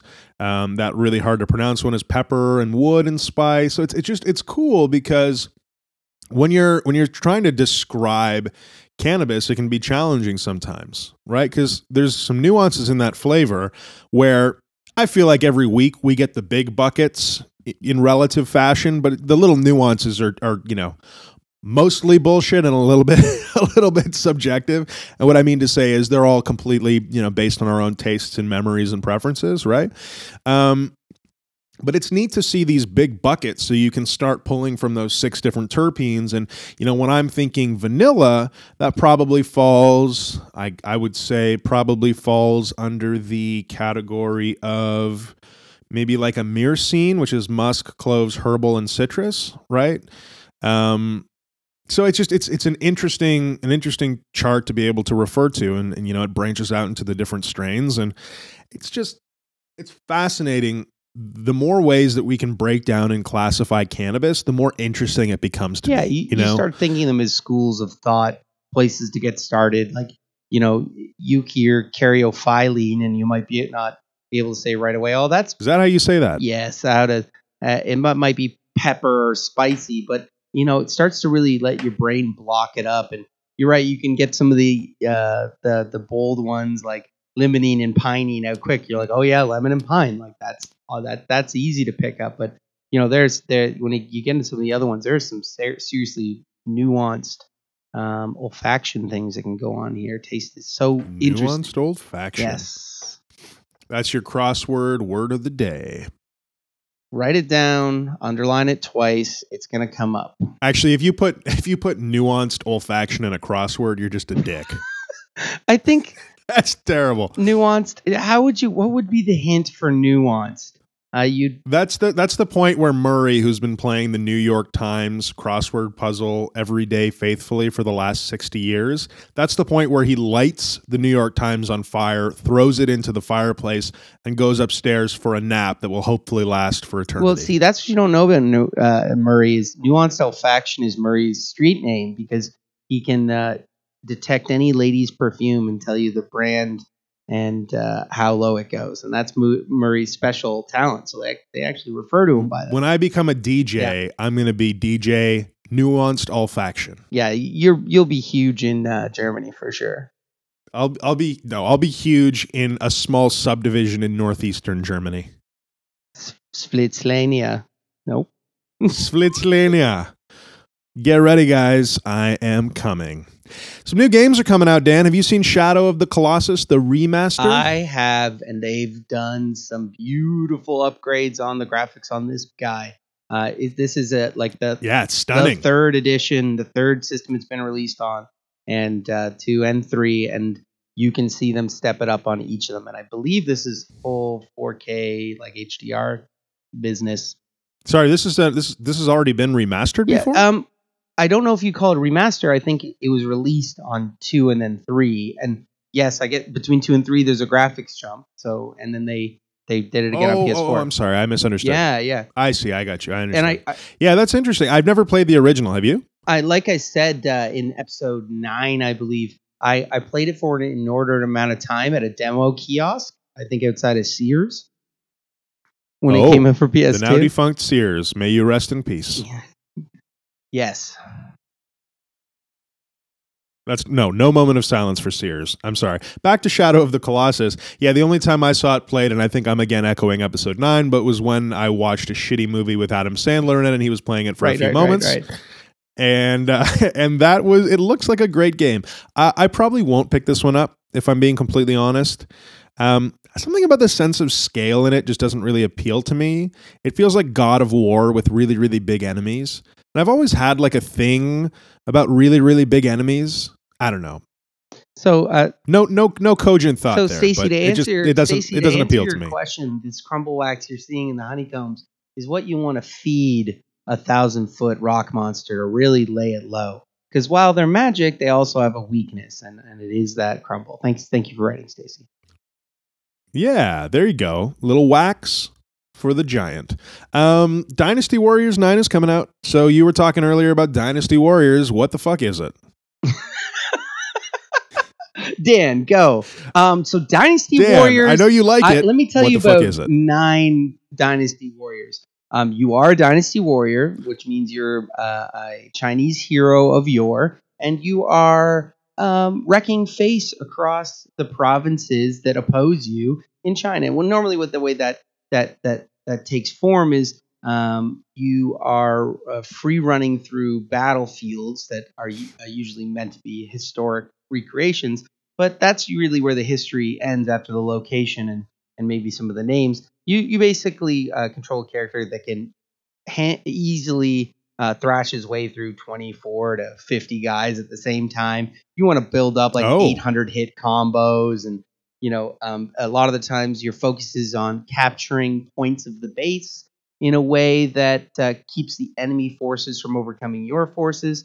Because you know if, if you in the battle your your forces just get overwhelmed because you didn't close uh, you didn't take down the fortress in the right way, uh, you'll lose anyway because your your army gets routed. So it's um Right. that's basically it. And then you just have delightful, um, you know, uh, uh, Asian style gameplay mechanics. There you pick up food and it's a, a, a either a, a meat hawk or like a steamed bun.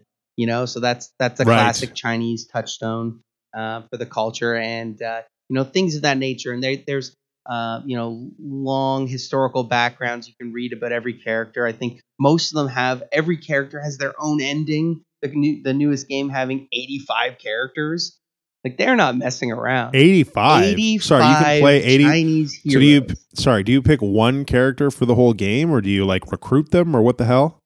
the answer is so many things. Some of them you can you can pick right off. Um, in this one, I don't know. They might unlock them as you go. That Dynasty Warriors has done so many things. Dynasty Warriors has has had versions that have a risk type game on top of them, like your actions taking over battles have an effect on a map of China, and it's like a, a live risk game. Uh, Dynasty Warriors Cool. Empires, like they've tried out a lot of things while always keeping the same game format. And Dynasty Warriors is because it's that it's either a game that people love or it's just not for them.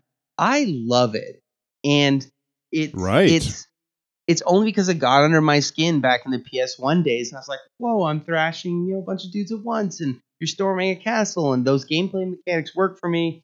And there you go. So uh, nine departs from the um, format in a couple ways. Instead of individual battle maps, Sorry, has the format been the same for 8 editions Oh. and now they're changing it to 9? They, no, they they lock in a core mechanic and then they try things that that that alter it. And this is one of those things. I think the thing they're trying is open world. oh, open world. So this is an open world game Right. too. Right. So that's the It's an open world mass battle game? Yeah. I, uh, that's what they're pitching, man. Like you, I don't get it. I don't understand. they they said that, that Does not compute. and the press release is from I will I don't know how this publisher is pronounced. Is it Koi? K E O I? Uh, I can't see the name. I'm not going to try and brutalize it. Let me see. Let me see if I can get this. I'm going to call on my deep Chinese knowledge. I, this is a Chinese publisher, ostensibly. yes, it, it is. It has a Mandarin total voiceover. If you wanted to listen to the whole game in Mandarin, it's there, pal. Sure, sure. Cannot find the name of the publisher K anywhere. E O I, I believe. Uh, I- K E O This is- Oh yeah, here we go. It's Koei Tecmoa. Mo. Tecmo. Koei Tecmo. There we go. I think I got that one right. I haven't heard of this company before, which is why. So the developer is Omega Force. The publisher is Koei Tecmo. yes, What else do they publish? Oh, sorry, excuse me. This is not Chinese. It's a Japanese video game company, which makes more sense because that looks like a, a Japanese word. I don't know what phonetically the uh, you know the Chinese. so it's a it's a um, Japanese. Um, it's the Japanese distributor or the the studio. Ko- Kawaii uh, Tecmo is Japanese. Koei yeah, Tec- it is. Koei Tecmo. That's interesting. Ah, they make not. Oh, interesting. So Nioh is one of the games they made. Hyrule Warriors, which makes sense because it's basically, um, a, from what I understand, a Dynasty Warriors set in Hyrule.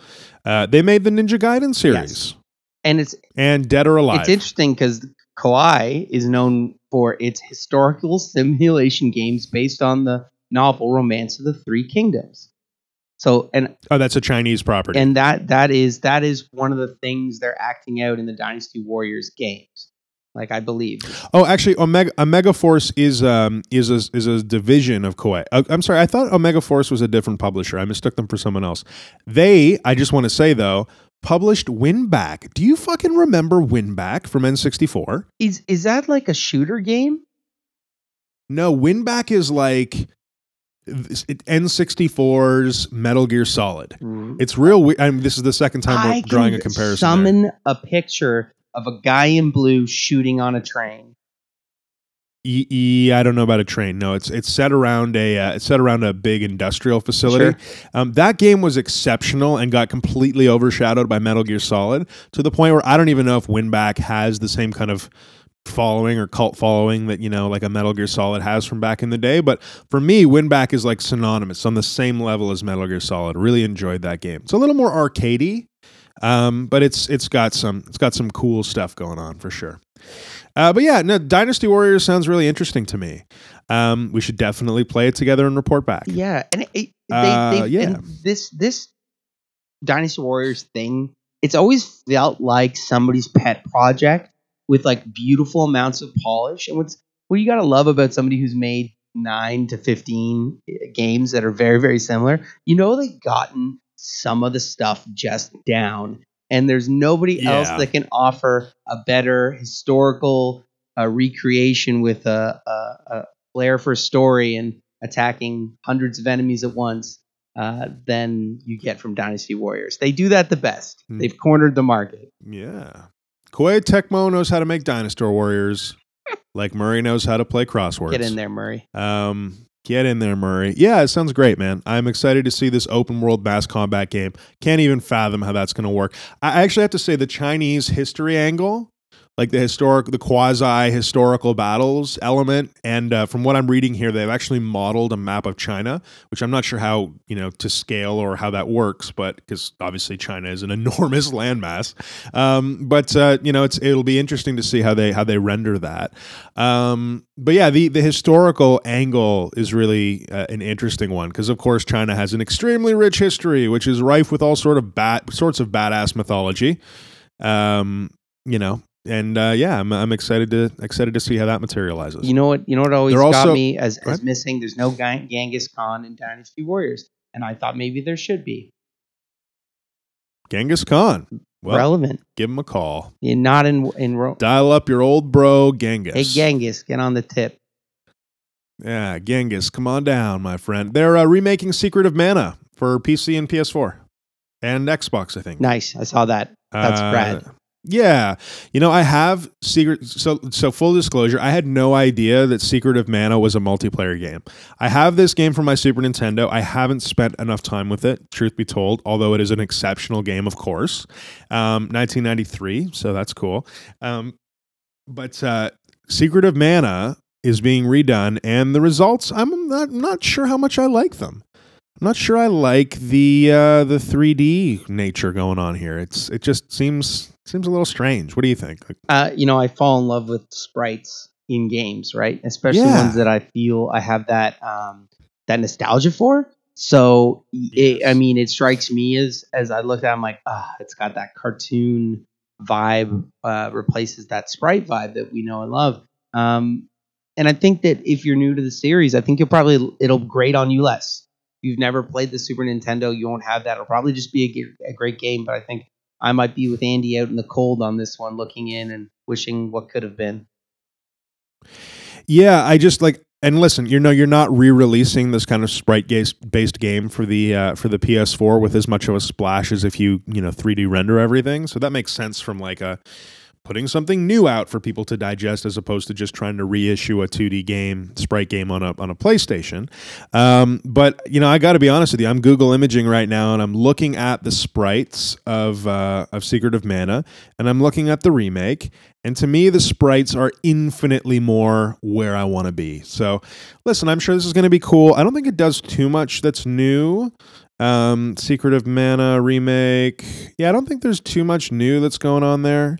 Uh, they have the multiplayer, which has been retooled, and uh, uh, I'm sorry, I can't, I don't know exactly how. Uh, da, da, da, da, da. New features. Wait for it. Wait for it. Waiting. Uh, waiting, waiting, waiting. Uh, additional features such as full voice acting and a new soundtrack. That's interesting. Ooh, voice acting. Voice acting. That that's a blade that can cut both ways. Yeah, I don't know what else is there, but it's it's local multiplayer just like the original. I had no idea the original was local Yeah. multiplayer for the Yeah. longest time. Yeah. The longest time. Because you pretty much just like plug in a controller and press start and away you go. Uh, didn't know that you could do that with a friend, which makes it way cooler, to be honest. Infinitely cooler. That's that's a game that you don't get to play two player. Like it's just you just expect No. that. Like someone someone's like, let's play Final Fantasy. You're like, is it two player? You're like, oh. Yeah, nah, Nope. nah, dog. Yeah, Secret of Mana. Yeah, so listen, uh, what I will say is this remake has remade me want to play Secret of Mana the original. Wordplay. So I don't know if that's the intended. uh yes, wordplay. The foreplay of the elite. Bayonetta one and two is getting released for the Switch. This is the this is the last one we'll talk about. But um, have you? Did you? So you didn't because you didn't have a. Did you have a Wii? I'm making assumptions. Here we go. Um, I think it came out on PS4 as well. In fact, I know it did, and um, I didn't play it, and it's one of my greatest regrets. I will be circling back for Bayonetta. Interesting. Yeah, Bayonetta uh, is coming to PS4 in yeah September. Um, there was PC ports. I don't know when the PS4 one came out, but ostensibly it's been out for a little while. I think. Mm. Um, expected in November 2017. So I don't know. You know, uh, I certainly haven't played it either. Um, Bayonetta looks really interesting. It was originally released for the Wii, and it stars this this extremely Over the um, top? Let's just yeah, let's say over the top. This is uh, an extremely let's call it sexually represented female Em- protagonist empowered. who I'm who I'm ass- empowered. That's that's yeah. There you go. I'm sh- I mean I'm I'm I'm, I'm reassured that this is uh, this is how they're representing this female protagonist. Um, and her high heels are machine guns. Naturally, Her outfit is made from her long black hair and can be let's call it displaced. Sure. at moments. Uh, it just it sounds crazy and over the top. I'm also assured that the story is complete flaming garbage, not super good. Um, but this third person action game looks pretty interesting. flaming garbage. Nothing. yeah, I mean- the story is just replace all the story in your mind with just wailing guitars, just. Thrashingly wailing guitars. Buddy, I wish, I wish. You know, that's the kind of game that's self aware enough to just say, you know what, we tried to make a coherent narrative, but all we want to see is a lovely lady shooting some angels or demons or whatever with her high heels.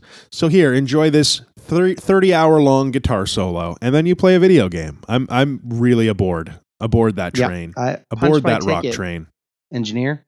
Punch it right in my teeth. Yes, please. yes, please. Um, whoo, goodness, goodness. Did you? Oh, did you see this uh, this situation where a Girl Scout, an enterprising young lady, this article on Merry Jane, is talking about um, a young Girl Scout parking herself outside of Urban Leaf in San Diego uh, and selling. Get this, 300, 300 boxes of cookies in six hours. Yeah. That is that's amazing. Yeah, and that's because That that's is amazing. the most cookies that would fit in the back of her mom's Tercel. oh yeah. Oh yeah. This this this little girl, I mean, let's assume that a box of cookies is what? 6 bucks, 5 bucks from the Girl Eight Scouts? bucks. 8 bucks. 8 bucks? I feel like it's eight. This enter let's assume it's 5. If it was 5, this enterprising young lady generated $1500 in revenue in a workday for the Girl Scouts. My hat off to you. Not only little girl who bless you for that entrepreneurial American spirit, but also bless you stoners for buying that many That cookies. girl's going to camp. Let me tell you. That let me tell you. So there's actually a little bit of a hubbub going on here. Um, I know Urban Leaf tweeted this out. Uh, get some Girl Scout cookies with your GSC today until 4 p.m. That's kind of that's kind of cute, and they've got a little photo of the uh, of the girl selling them outside the dispensary. She's wearing a little cookie mask, or actually, I think she's just straight up wearing cookies on her face, which is amazing.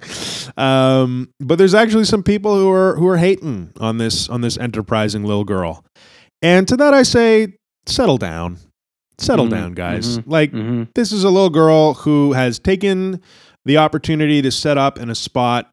She understands the retail adage. I don't know how do you say that word. Adage. Adage. Adage. Adage. There you go. The retail adage of location, location, location. And she's selling where people are buying. So hats off to you, hustler. And she also did it under the supervision of her father. So that's that's everything is above board here, in my humble opinion. Wouldn't you agree, Dank? Don't Dan? worry about this Girl Scout. She's going to own the dispensary in six months. Yes, this little Girl Scout is going to be a very rich woman someday. Um, I think that's cool. Some people, yeah, are hating on it a little bit, saying that it's inappropriate or whatever. I just, I, I, I don't get it. I don't get it. Anyway, um, Evo. So Evo, have you heard of Evo, the gaming uh, tournament that happens in the summer? Yeah, they uh, they uh, host a, a number of different games. Yeah, Oh, do they? I, I have. I actually don't know. I don't. Like, I don't watch a lot of competitive gaming streams. Um, during the 2018 broadcast, tournament organizers Joey, Mr. Wizard, and Mark Markman Julio briefly touched upon. Oh, here we go.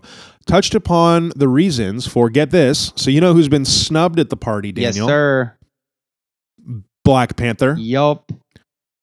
Yup. And I think that's the only person I can think of here. Who else is in Marvel versus Capcom Infinite? Well, I'll tell you who's not. Not the I'll tell you who's not in it. None of the fucking X Men. And if Yeah, you man. say you Sorry, have a Marvel game for me That's that fucked. doesn't have Wolverine in it, then you don't have a Marvel game for me, sir.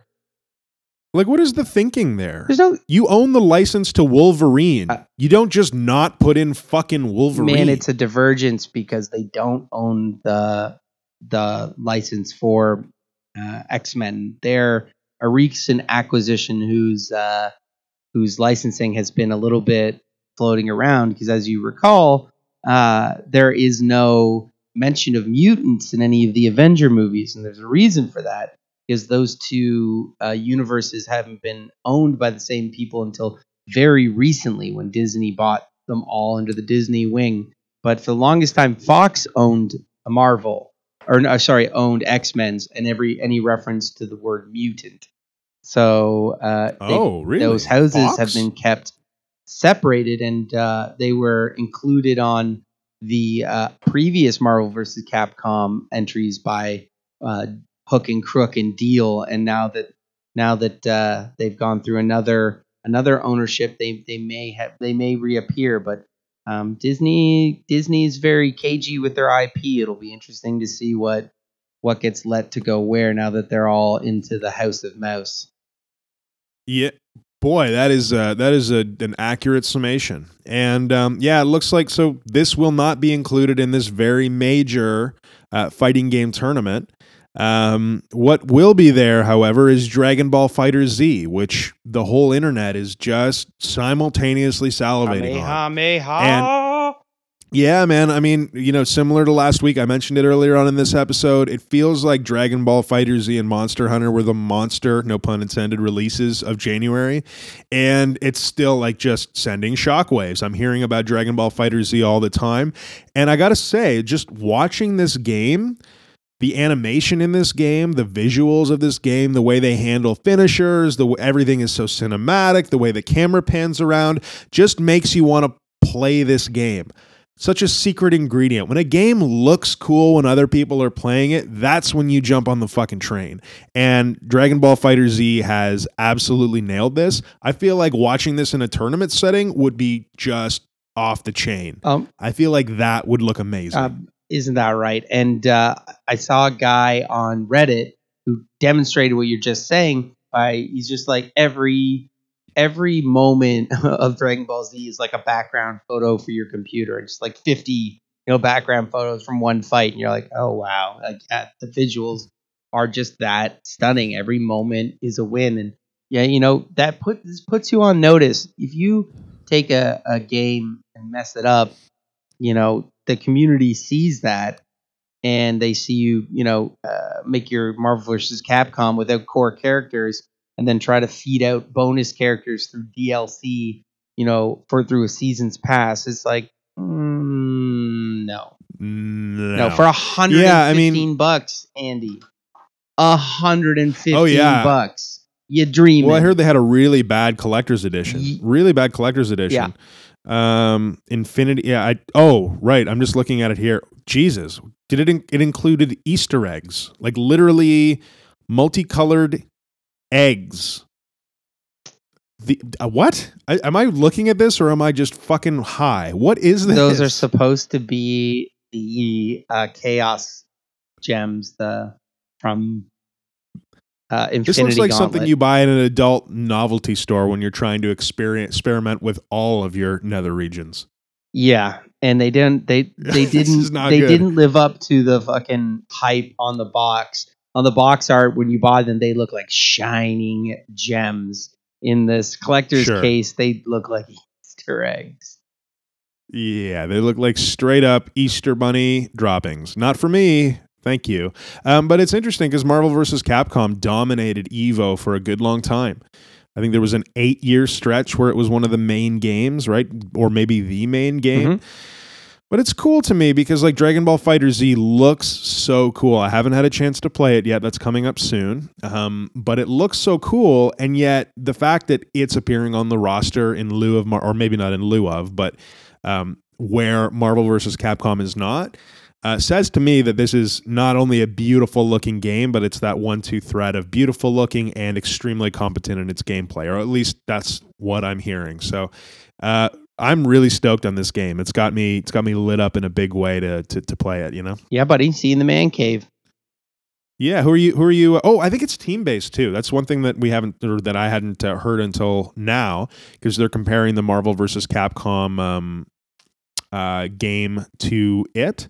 Um, the clips that I've seen have always been a character versus character, but um, apparently you can tag in uh, up to I guess two other characters on Dragon Ball FighterZ. Yeah, that's right. And they it is Yeah. it is kind of a borrowed mechanic from uh, the tag fighter nature of uh, Capcom, which is oscillated between two and three characters and having call-ins and different things. But yeah, absolutely.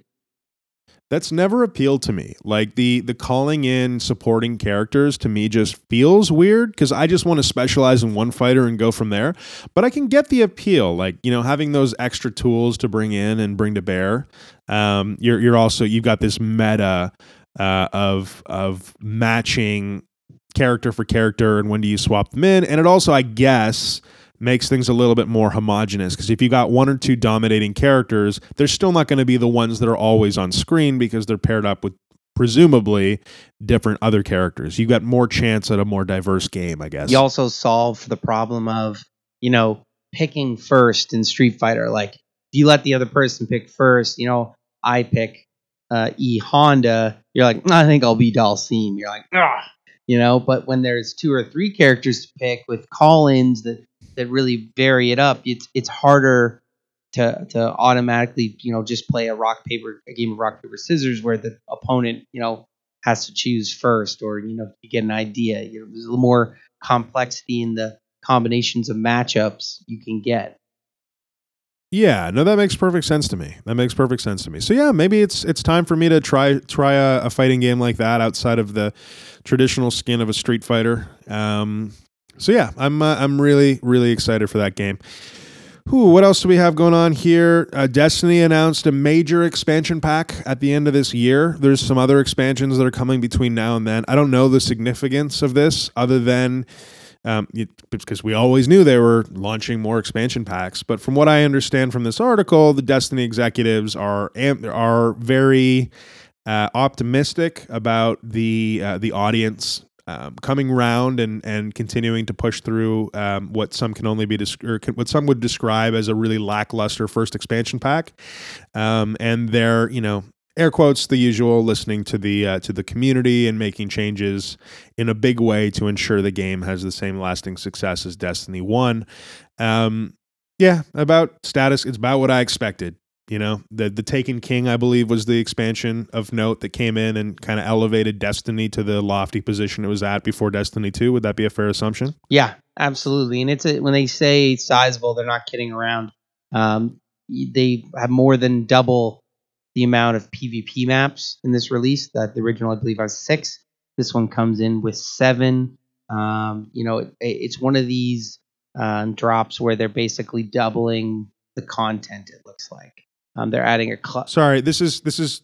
Where, where, oh, you found some facts on the actual expansion they're talking about at the end of 2018. That's right. Oh, interesting. Okay, sorry, I didn't I didn't see that. That's that's cool. So so there's a tangible um, example of what they're expanding and uh, ostensibly doubling the content at the end of the year. But what's going on in the expansions between now and then? No idea. Um, I don't think there. Don't necessarily think there is. Is it three expansions? Yeah, there is. Is it three expansions no, yeah, there's, this year? Uh, well, I know there's one coming in in May. Right, that's true. I believe May. Yeah, there is one in May. And then there may be one coming between then and the end of the year, which is what we're talking about here. I don't know. Like, listen, Destiny 2 is either going to be improved by its content releases or it's not. As it stands right now, we've talked about ad nauseum how we kind of have no no interest in playing it. But this is a game I really hope bounces back. Please prove me wrong, Destiny. Please pull a Destiny 1 and then stay there and don't do the same thing when you release Destiny 3. Can we all agree? Oh, sorry, was that directed directed pointedly at me? Um, well, there's only two of us here. Well, I, can we I all? think there's an entire uh, Purple Dungeon squad out there, but uh, I heard the nation screaming. That's through right, the gently. background. Uh, yeah, I mean, I've, I've kind of kept my eyes down off Destiny a little bit there. Um, I'm actually I'm gonna revisit when the big expansion drops, just like I did with the Taken King, and was pleasantly surprised. And uh, I just think this is part of how this this developer is able to put out content. So uh, yeah, hopefully it's good enough to warrant a second pass. Yeah, I dig it, man. I dig it. I, and you know, again, I'm rooting for you, Bungie. Do something to Destiny 2 to make me care. Um, man, so before we uh, we've gone a little long here, so before we're, we're going to wrap up the show in a short little while.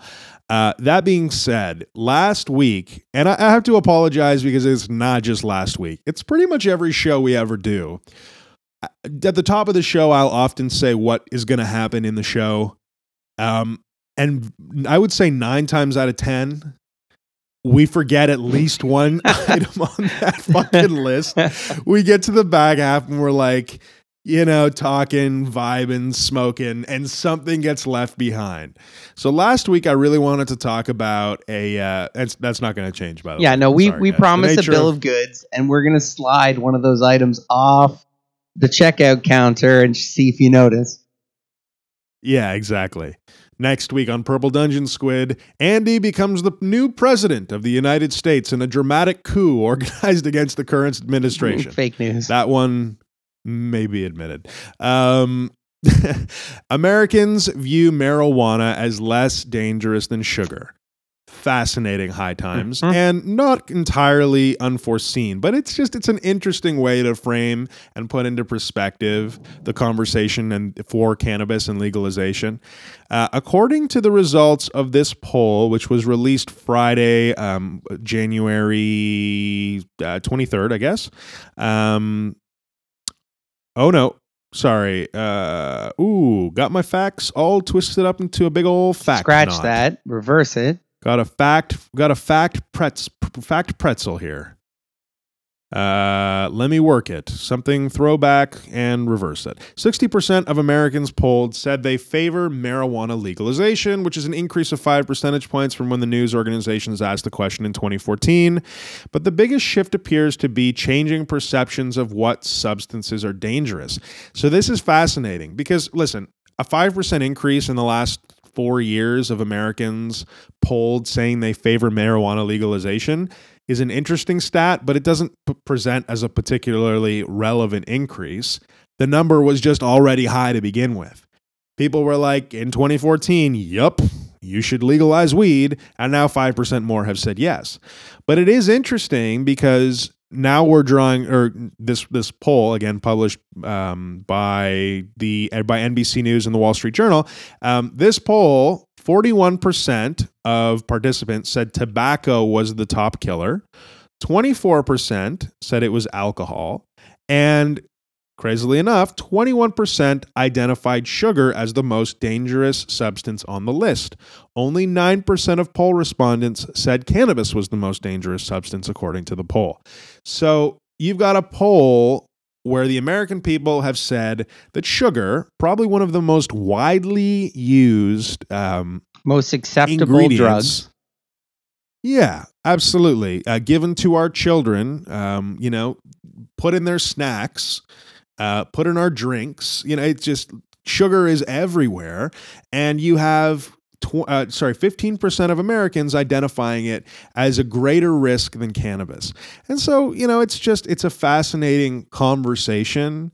Um, the other, the other element is some might say that marijuana is a gateway joke or a gateway drug to sugar. so, you know, so that's kind of interesting. Um, you know, I, I don't know if you can necessarily have one without the other. Maybe if you've got super discipline. As for me, these Swedish berries are probably happening a little later. But uh, but yes, it's just it speaks to the fact that America is more or less, by and large, ready to accept cannabis among its stable of acceptable use. I like uh I like what it what it got what it got edged against. It's like sugar got put in a list with like tobacco and alcohol, and you wonder what else. I wonder if firearms were in there. Like, what did they? What else did they include in this? This these moving Oh, yeah, targets man. of most dangerous things. You know, sugar gets a tough rap because it's it's not sugar's fault that that it's supposed to be relatively. It's it's in many things, but it's supposed to be relatively low. We just we got in there and we chemically figured out that we can put sugar in everything, and it makes it taste better yes. and like everything's like we can put it in things it tastes better let's just do it it seems like a no-brainer what how what a cruel twist of fate that it's just like oh nope it's killing us It's killing everybody. Diabetes, yep. Obesity, yep. Heart disease, yep. Oh yeah, uh, sugar is a documented and verified killer. it's killer. not called livabetes No. Ooh, gee. Shout out to anybody with diabetes. Uh, don't know how much further to go on that one, but fuck sugar. you're gonna listen butt sugar uh, listen we're rooting for you uh you know it's uh it's a good discipline we should all pretend like we have diabetes really except for the insulin part but the rest of it we should all role play diabetes RP. to live healthier, longer all lives. the time yes sir Yep. And on that note, we have come skidding and gliding into the finish line caterwauling past the breakaway. Yes, indeed. I've, I've dashed myself upon the rocks, picked myself up from the detritus, detritus, det- detrib- Re- re- recombinated yourself. reconstituted everything about me, and here we are finding ourselves at the end of a great long podcast. Shall we wrap this puppy up, my friend? Ah, that we shall. Ra- Wrap it up with a bow, put it in a box, and hope that it has enough air to survive until Christmas morning. Well, it will be opened by happy children. Ta-da! God, listener questions or games you want us to play. PurpleDungeonSquid at gmail.com. And get at us with those uh, strain recommendations. We want to know what you're smoking and what we should be picking up. Uh, point us in the right direction. We'll follow our nose. And while you're doing that, tell a friend about your favorite pals, Dan and Andy. Let them know the good. Dandy dandy. Let them know the good work they're doing down here. A dandy bunch they are. Ah, indeed, indeed. Make sure you also follow us on Instagram at Purple Dungeon Squid for plenty of weed, plenty of video games, plenty of photos of video games and weed, lots of cool shit like that, some fun discourse, and maybe, you know, some some zany hijinks. Who knows? Until next time, keep it You say keep it. I say dank. Keep it. dank. Keep it. Dank. There you go. Fuck I am high.